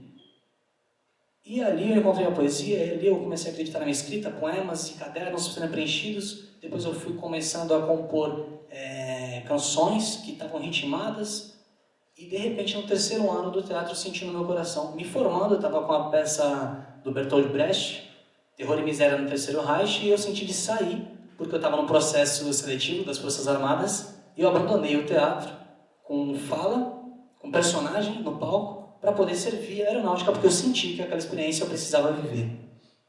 Eu nunca fui é, ligado ao militarismo nem nada, sempre fiz arte, dança de rua, modelo, teatro, escrita, saí é meio incompreensível. Ninguém me entendeu. Acho que até meu irmão mesmo, que é o mais conectado da minha vida, assim, comigo, não... Mas tudo bem, respeitou. E assim eu saí e vivi esses dois anos na aeronáutica. Por que, que eu estou falando disso? Me preencheu muito porque eu sabia, é, soube trazer para mim o que importava, o que me preencher. Porém, no segundo ano eu comecei a sentir uma depressão muito forte, muito forte escrevendo dentro da guarita, eu estava na guarita e escrevi escondido no celular, a poesia sempre vinha para mim. E eu trabalhei, eu, cresci no catecismo e eu vivi com a espiritualidade sempre no cercano. A mediunidade, para mim, eu entendo ela como a escrita, né? é uma das mediunidades que a gente tem. E vinha, vinha, vinha, vinha, vinha sem parar e eu senti de sair de novo da aeronáutica e sair porque eu estava adoecendo, depressão, porque eu não estava mais vivendo o meu meio, vivendo aquilo que eu acreditava, que era poesia, que era arte. E aí veio na minha cabeça assim: vende a sua moto, sai da aeronáutica, termina o relacionamento e vai para Bahia, porque o seu avô, onde ele é ancião, na aldeia Itapuã, do povo tupinambá de Erivença, ele, ele pode falecer. Veio assim me assustando essa intuição. Vai para lá. Só vai, você vai entender o porquê. E eu fiz tudo isso. Eu saí da aeronáutica, eu terminei o relacionamento, que estava já dois anos meio conturbado, vendi minha moto e fui para lá, em, mal, completamente mal. E ao mesmo tempo, em sincronicidade, ele também estava aqui em São Paulo, né? Ele viveu desde 18 aqui, também em depressão dentro da empresa que também não estava fazendo bem ele. Enfim, em três meses na Bahia, onde eu fiquei morando com meu avô, pude ir à aldeia, vivenciar a aldeia, e eu senti e transcrevi algumas poesias, que hoje se resume no meu EP Corpos Laranjas, está no Spotify, YouTube, que é um projeto que eu falo somente sobre o que eu senti lá. E quando eu retorno para Santos, algo me disse, você vai viver disso, acredita, só vai encontrando os caminhos.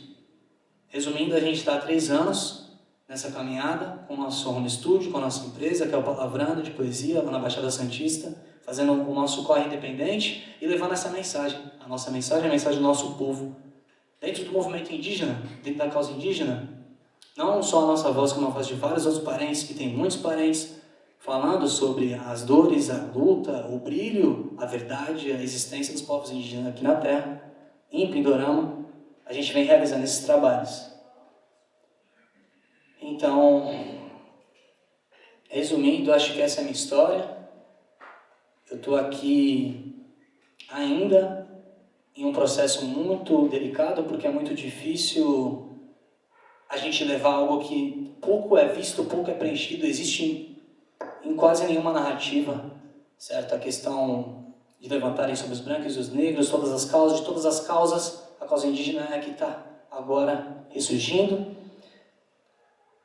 E um, Murilo, eu acredito e te senti através daquela tela ali de uma forma surreal, assim. E hoje a gente está aqui assim uma semana. A cena que veio na minha cabeça foi eu apertando a mão do Murilo e ele me olhando no olho. E eu comentei isso com meu irmão, ele falou. Eu não imaginava que na semana seguinte eu estaria aqui e eu te conheci. Eu sabia que eu te conheci um dia pessoalmente, mas não tão rápido. Então a gente, é, a gente não, não, não. Qual o problema de a gente idealizar tanto? É bom a gente co-criar, visualizar e co-criar, mas nem tanto porque às vezes a gente pode, não, acho que ano que vem, quando eu estiver bem, quando a minha música já estiver. Não, eu tenho 4 mil seguidores no Instagram lá, minha música tá chegando no pessoal, que é o meu pessoal, que tem a escuta, mas. E hoje tô aqui. Não sei por que que você, entendeu? Respondeu ele, aceitou. E é a sincronicidade. Tudo que você falou, coisas que você falou com o GeoJ, resumindo assim, os encantados, os seus guias, é, assim como você já sabe, eu tenho a certeza, mas, irmão, continua, porque está trabalhando através de você, assim, essa medicina do cacau. Eu também passei pelo processo da medicina da ayahuasca, cacau, rapé, fui de encontro, enfim, que é, é propriedade dos povos originários, né? Não de todas as culturas, a minha cultura mesmo, Tupinambá, não consagra. É, quando a gente tem acesso, quando gente, é permitido, tem um porquê de tudo que está acontecendo em nossa vida o que acontece em sua vida, o que está acontecendo na vida de outras pessoas também, independente de cor. Ah, eu não tenho sangue, eu não tenho isso e aquilo. Independente, irmão. A retomada que a gente diz, a retomada que a gente diz que está acontecendo, que está vindo dos povos da cidade, assim como eu não nasci em aldeia, mas meu avô nasceu, meu bisavô e tudo mais, é a retomada ancestral, é o que os encantados querem que a gente diga. É, é, é essa mudança através do que é natural, como você fala, de sentir a terra, do porquê que a gente não sente mais a terra. Então você está sendo a propulsor dessa mensagem, certo? Entre aqueles que não naturalmente sentem ou se interessam, mas você mesmo me tocou, sua narrativa ser igual a minha, sua narrativa é igual a minha. Então você me despertou de novo, que eu estou retomando agora minha força. Eu passei momentos de depressão no começo desse ano. E ali você pegou. De repente, se um aldeado, um parente aldeado falasse alguma coisa que você falou, não ia me pegar. Mas se você falar o que você falou, falou, opa, eu também vivi em prol do dinheiro, achei que era aquilo, você falou né, no começo, a correria e tal, a coisa de ter a, a poupança no máximo, e reduzir a questão do valor, os valores. Em pontos chaves você me tocou, entendeu? Ah, mas pô, está na causa, e tem, é mais fácil, eu vou, é ancião. Negativo, através de você, você conseguiu me, me tocar e mexer comigo, então eu te agradeço você saber a força que você tem tá tendo com essa galera aqui. Viu? Eu faço questão de, de levar adiante de falar de você para todos os parentes, enfim, que a gente possa construir esses laços aí. Ao Eu achei, assim, muito interessante o que você trouxe, E eu acho muito importante porque a gente falou de várias formas de escuta aqui hoje. Né? Escutar a si mesmo, escutar o outro, escutar o público, escutar o que o outro necessita. Mas eu acho importante a gente frisar aqui nessa noite de que uma das poucas culturas que consegue escutar a terra são os povos originários. E essa escuta, escutar o que a terra precisa, nesse momento que a gente está passando agora, eu acho que é uma das coisas mais importantes para a gente abrir nesse momento.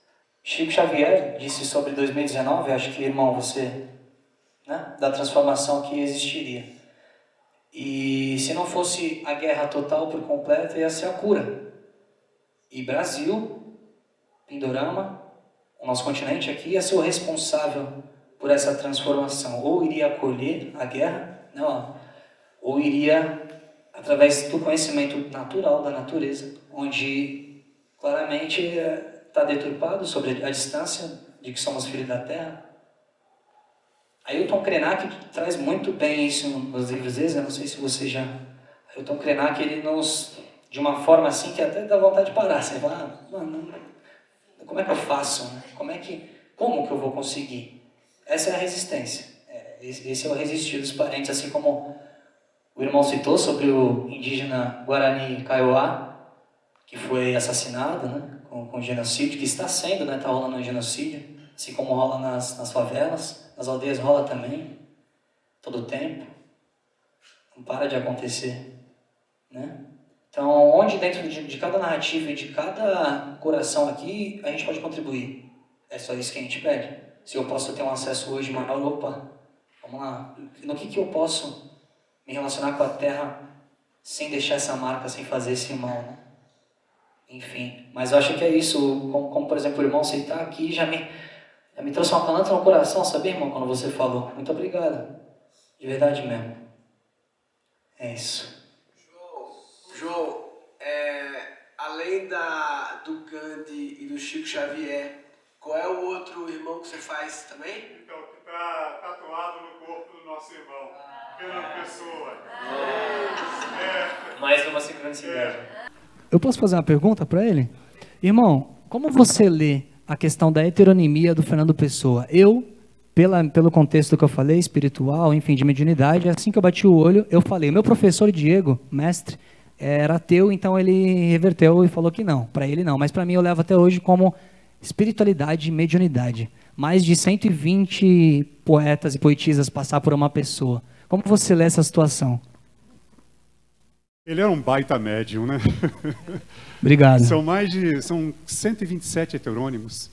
E na verdade, ele quando era pequeno, a avó dele já era espírita, frequentava um centro espírita em Lisboa. Mas naquela época, comecinho do século XX, principalmente em Portugal, que era um país altamente católico, se dizer espírita era quase uma condenação à prisão. Então a avó dele já trazia isso para ele e aí, quando ele, o pai morre, ele vai para a África do Sul com um padrasto.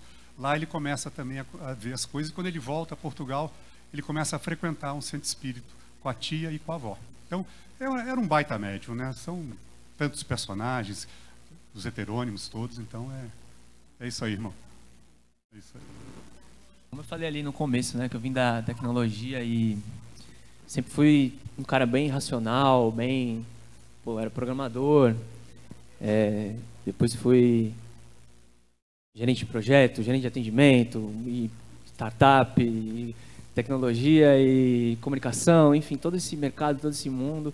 E eu sempre consumi muita arte e com o coração assim, né? Sempre me conectei forte com muita coisa assim. A essência sempre teve lá, como eu falei, né? A nossa essência não muda, né? Eu sempre fui o indígena que hoje eu sou já. Mas a arte veio aflorando junto com isso e como diversos outros olhares assim, né? É, o incentivo do meu irmão em, em, falar, cara, e até a quebra de, de, um pouco de olhar assim, que aí vem da questão do que eu falei ali de que na nossa cultura, nas culturas indígenas, não tem línguas, línguas indígenas que não tem nem a palavra que represente a arte. Não existe a palavra arte em algumas línguas indígenas, porque tudo é arte, né? É, e aqui na nossa sociedade da cidade, né? A gente construiu essa história, né? E o comércio em cima da arte, né? Então eu não me via como um artista, porque eu não comercializo isso, não trabalho com isso, não estudei isso, né? E ele e toda a nossa, a nossa turma ali veio quebrando isso dentro de mim e eu vim dando espaço. Né? A gente está falando sobre escuta, sobre espaço.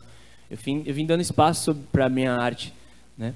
Isso é um processo muito grande de se ouvir, de se quebrar paradigmas e de enfrentar medos. Né?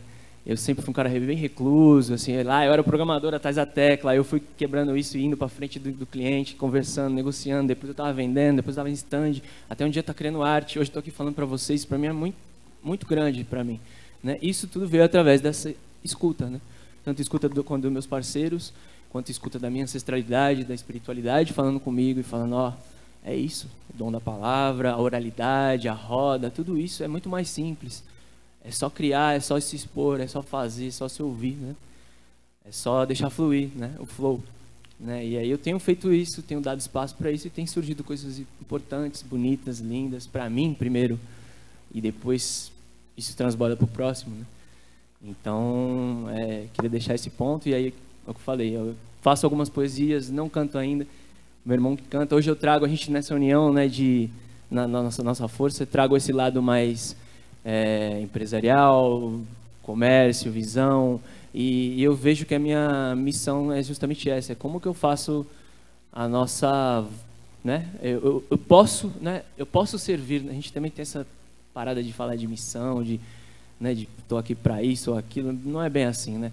Eu tenho talentos e essências que eu posso botar a serviço de coisas, algo, e, né, e eu encontrei aonde pôr, né?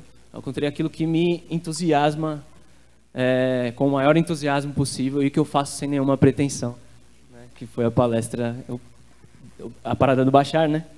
É, então é sobre isso, assim, acho que um, um recado que eu queria deixar assim para todos através do que eu vivi é isso.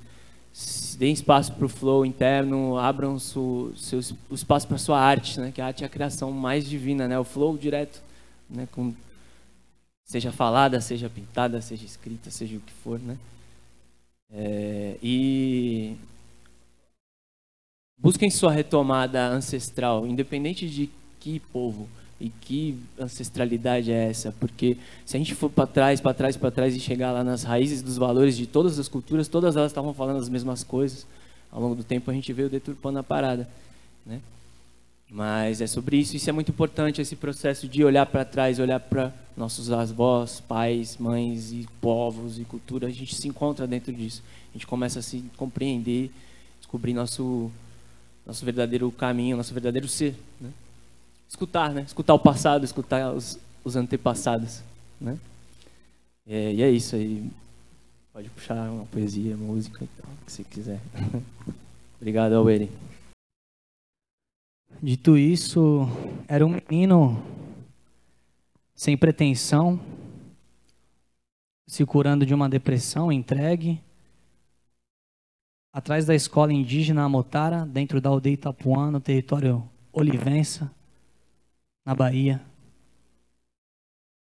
E ele se encontrava apenas ali, sentindo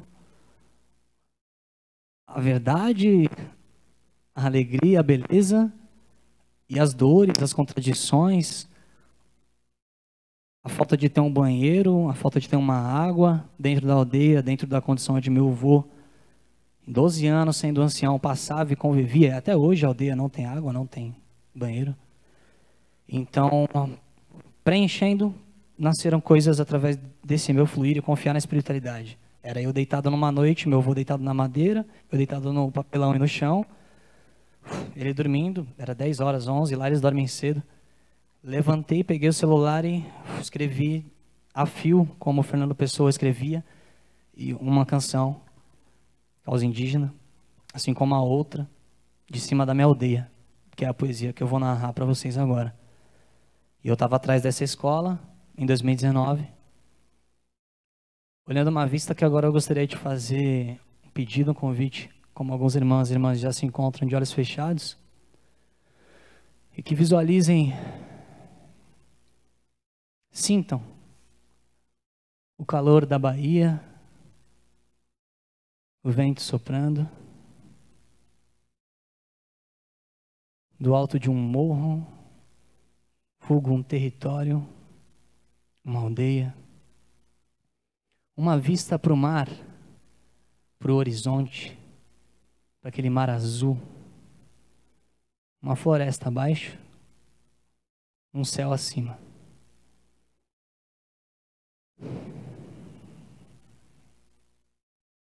De cima da minha aldeia, vê-se a vida, e mal se sabe se é de vida que lá embaixo se vive. Daqui de cima é como não estar. E se atentar, pois, se qualquer passo estranho adentrar, ataque, legítima defesa se quiser chamar. É tudo nosso, sempre foi tão nosso. Agora é tudo tão deles, inclusive a morte. Se pertencem tanto que matam e matam e matam, não só a natureza a terra, mas a humana sangra. E no fim das contas, nem cabe mais em contas, pois tudo que sangra, a poesia hei de lavar. E no somar, no chorar, no pesar, sobra aquele que tem em comum com os poetas a dor de sentir e narrar.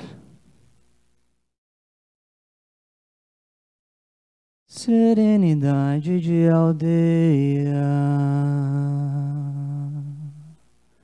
Sinto no peito a conexão.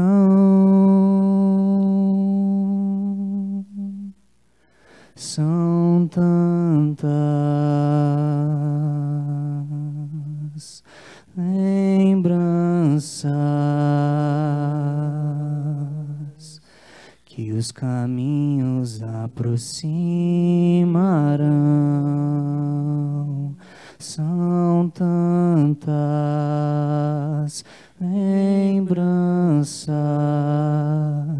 que os caminhos aproximam.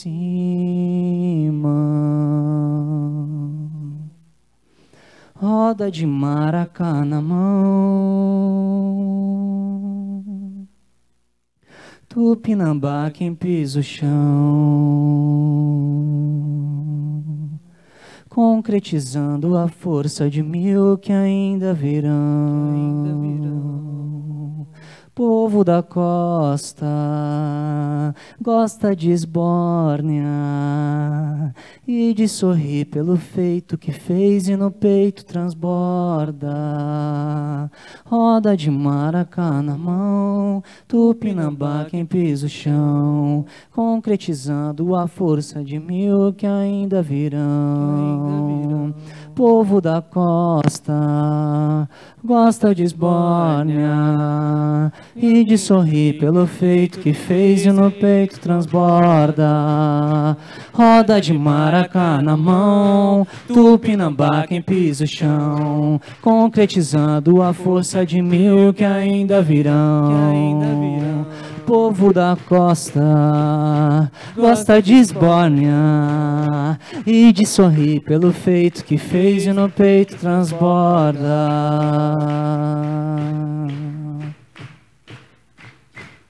Auere, Auere, Auere, Auere, ei, ei, ei, ei, ei, ei. Quem souber.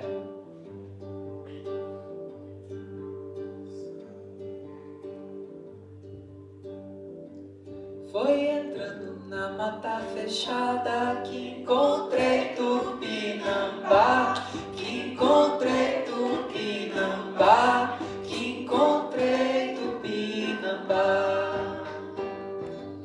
Foi entrando na mata fechada que encontrei Tupinambá, que encontrei Tupinambá, que encontrei Tupinambá.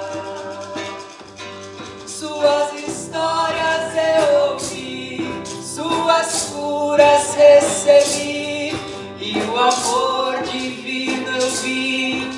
gostar. Suas histórias eu ouvi, suas curas recebi, e o amor divino eu vi me brotar.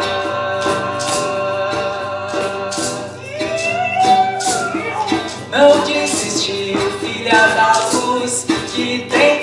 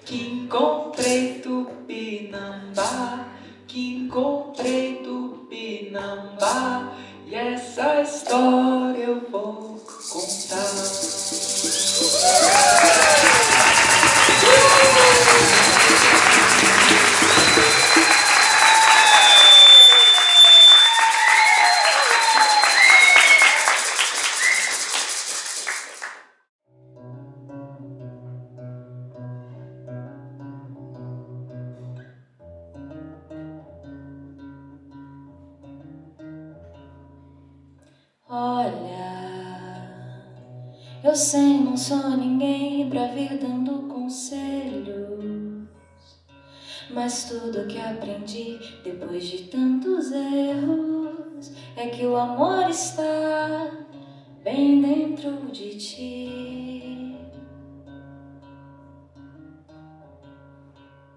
Eu sei que todo mundo espera isso mais depressa.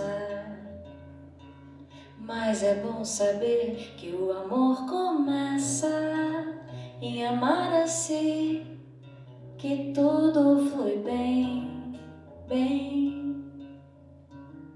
Tente pensar no amor e aprender quando se é pra recomeçar, que seja como for, não tem receita, tudo se ajeita, deixa o amor entrar devagar.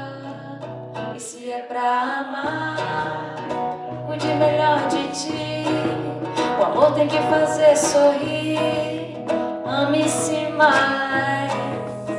Já que é pra amar, cuide melhor de ti. O amor tem que fazer sorrir. Ame-se mais.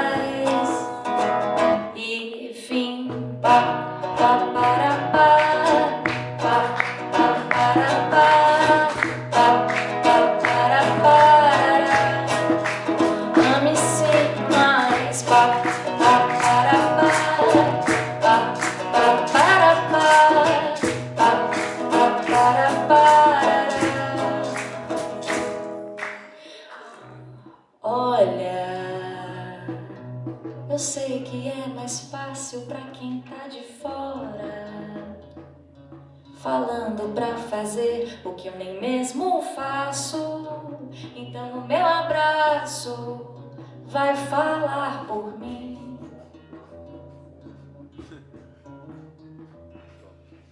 Quando parece que o amor simplesmente foi embora. Talvez só tenha encontrado um novo endereço. Todo recomeço começa de um fim. Não tente procurar no outro seu lugar. Sinta-se em casa em si. Chame ele pra entrar. Seja bem-vindo, amor. Chega de solidão. A sós contigo, eu sou multidão. E se é pra amar, cuide melhor de ti. Tem que fazer sorrir. Ame-se mais. Já que é pra amar, cuide melhor de ti. O amor tem que fazer sorrir. Ame-se mais.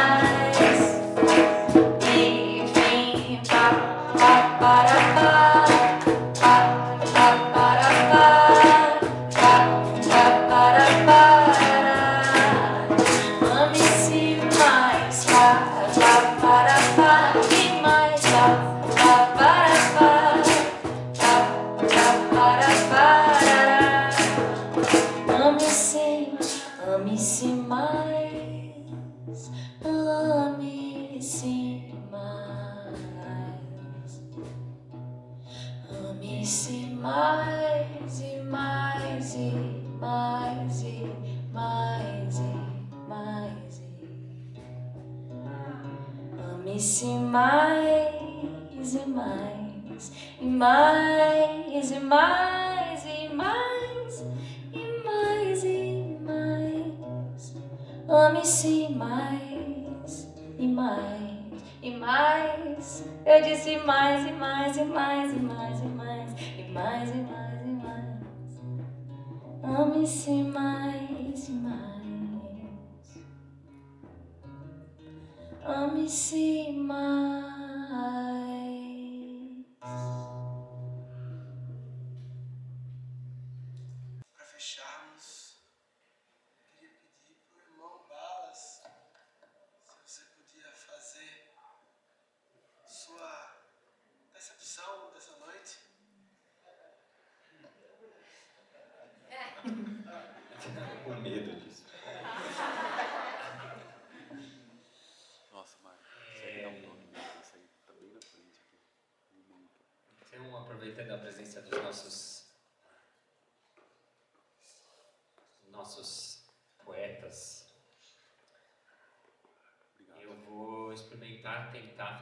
Sou poeta, mas vou tentar fazer uma poesia de improviso. E a gente fala sempre no improviso, antes de começar, que é verdade, que às vezes pode ser incrível, mas às vezes pode ser terrível. Que a gente vai fazer na hora e juntos. É o tal do frio na barriga. Eu sei que não é necessário, eu sei que não é preciso, mas tentarei aqui uma poesia de improviso. Chegamos aqui nesse espaço, chegamos com muito amor, desde lá da entrada, tentando liberar nossa dor. Chegamos aqui recebidos de crianças até meu menino, recebendo toda essa energia deste grande alecumino. E depois, é claro que teve a presença e muito amor, orquestrados pela música do nosso cantor e doutor. Na sequência começou, e aí veio o Cacau Flow. Veio irmão, veio menina, veio essa medicina. E logo na sequência, olha só que coisa batuta, começou aqui no Flow a aparecer a tal da escuta. A escuta apareceu e foi do, da cabeça até o braço. Eu lembrei agora até que veio aqui o palhaço. E claro, não podia deixar de conectar com nossos avós. E ali ela que trouxe, que trouxe a sua voz. E descobriu que, olha que lindo, às vezes algo não dura, que dentro dela mesma encontrou a sua cura. E a gente ouvindo aqui, pensando no que falar, ouviu do Dani que o rei da palavra sabe calar. E depois, ali na frente, veio ranço, veio briga. Ele entrou perguntando, mas e o frio na barriga? Ficou mais um pouquinho, ficou ali a pensar. O que será desta resposta que eu acabei de perguntar? Logo na sequência veio ele fazer daqui parte, trouxe a sua música e nos mostrou a sua arte.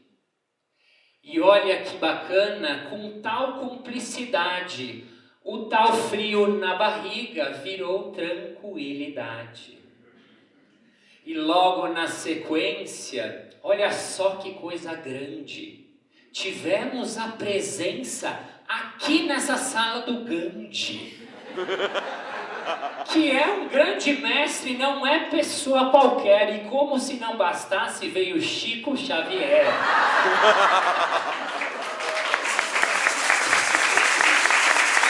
e que não é pouca coisa, e que é muita coisa boa.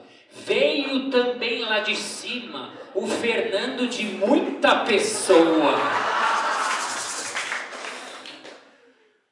Bom como toda coisa linda, toda coisa que se presta. Fomos aqui agraciados com a música da floresta. Porque as pessoas acham que a gente precisa da tal tecnologia. Mas não, a gente precisa, precisa da sua poesia. E o amigo aqui descobriu, perguntando para onde eu vou que o caminho dele era se encontrar com o seu avô. Foi para lá, vendeu tudo, isso não é todo dia. Foi escutar dos ancestrais a sua sabedoria. E olha que bacana, ele está na minha frente, entregou a sua poesia para a gente de presente. E é por isso que eu lhe digo, eu lhe digo, meu irmão, aqui na sua frente eu expresso minha gratidão. E bom, nós continuamos, porque a vida é provedora. Veio ao palco ela de vozes, ela que é uma dubladora. Que achou uma maneira de expressar o seu amor, mesmo na personagem ela foi driblando a dor. E depois, é claro, olha só como isso é lindo. Ela tocou com seu violão e disse que nós éramos bem-vindos. Me desculpe a incerteza, mas é que acabou de escapar. Às vezes a palavra não chega, mas a gente tenta rimar. É por isso que às vezes gritamos, é por isso que às vezes eu berro, porque temos que aceitar que às vezes chega o erro.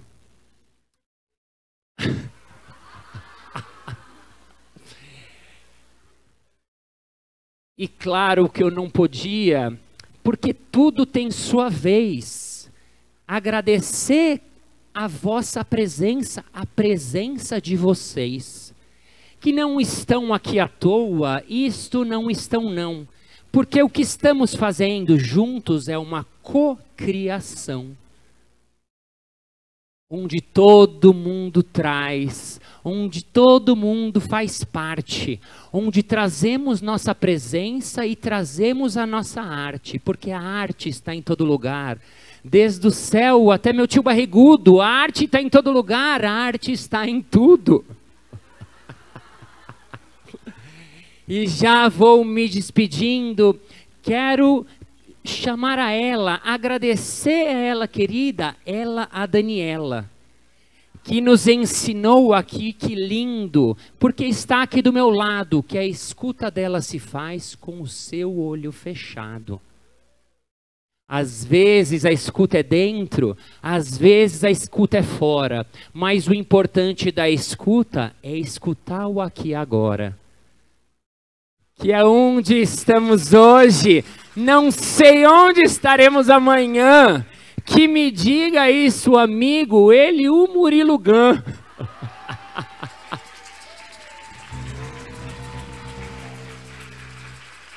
E só para terminar, eu honro cada um do meu lado. Quero agradecer a todo mundo o meu muito obrigado.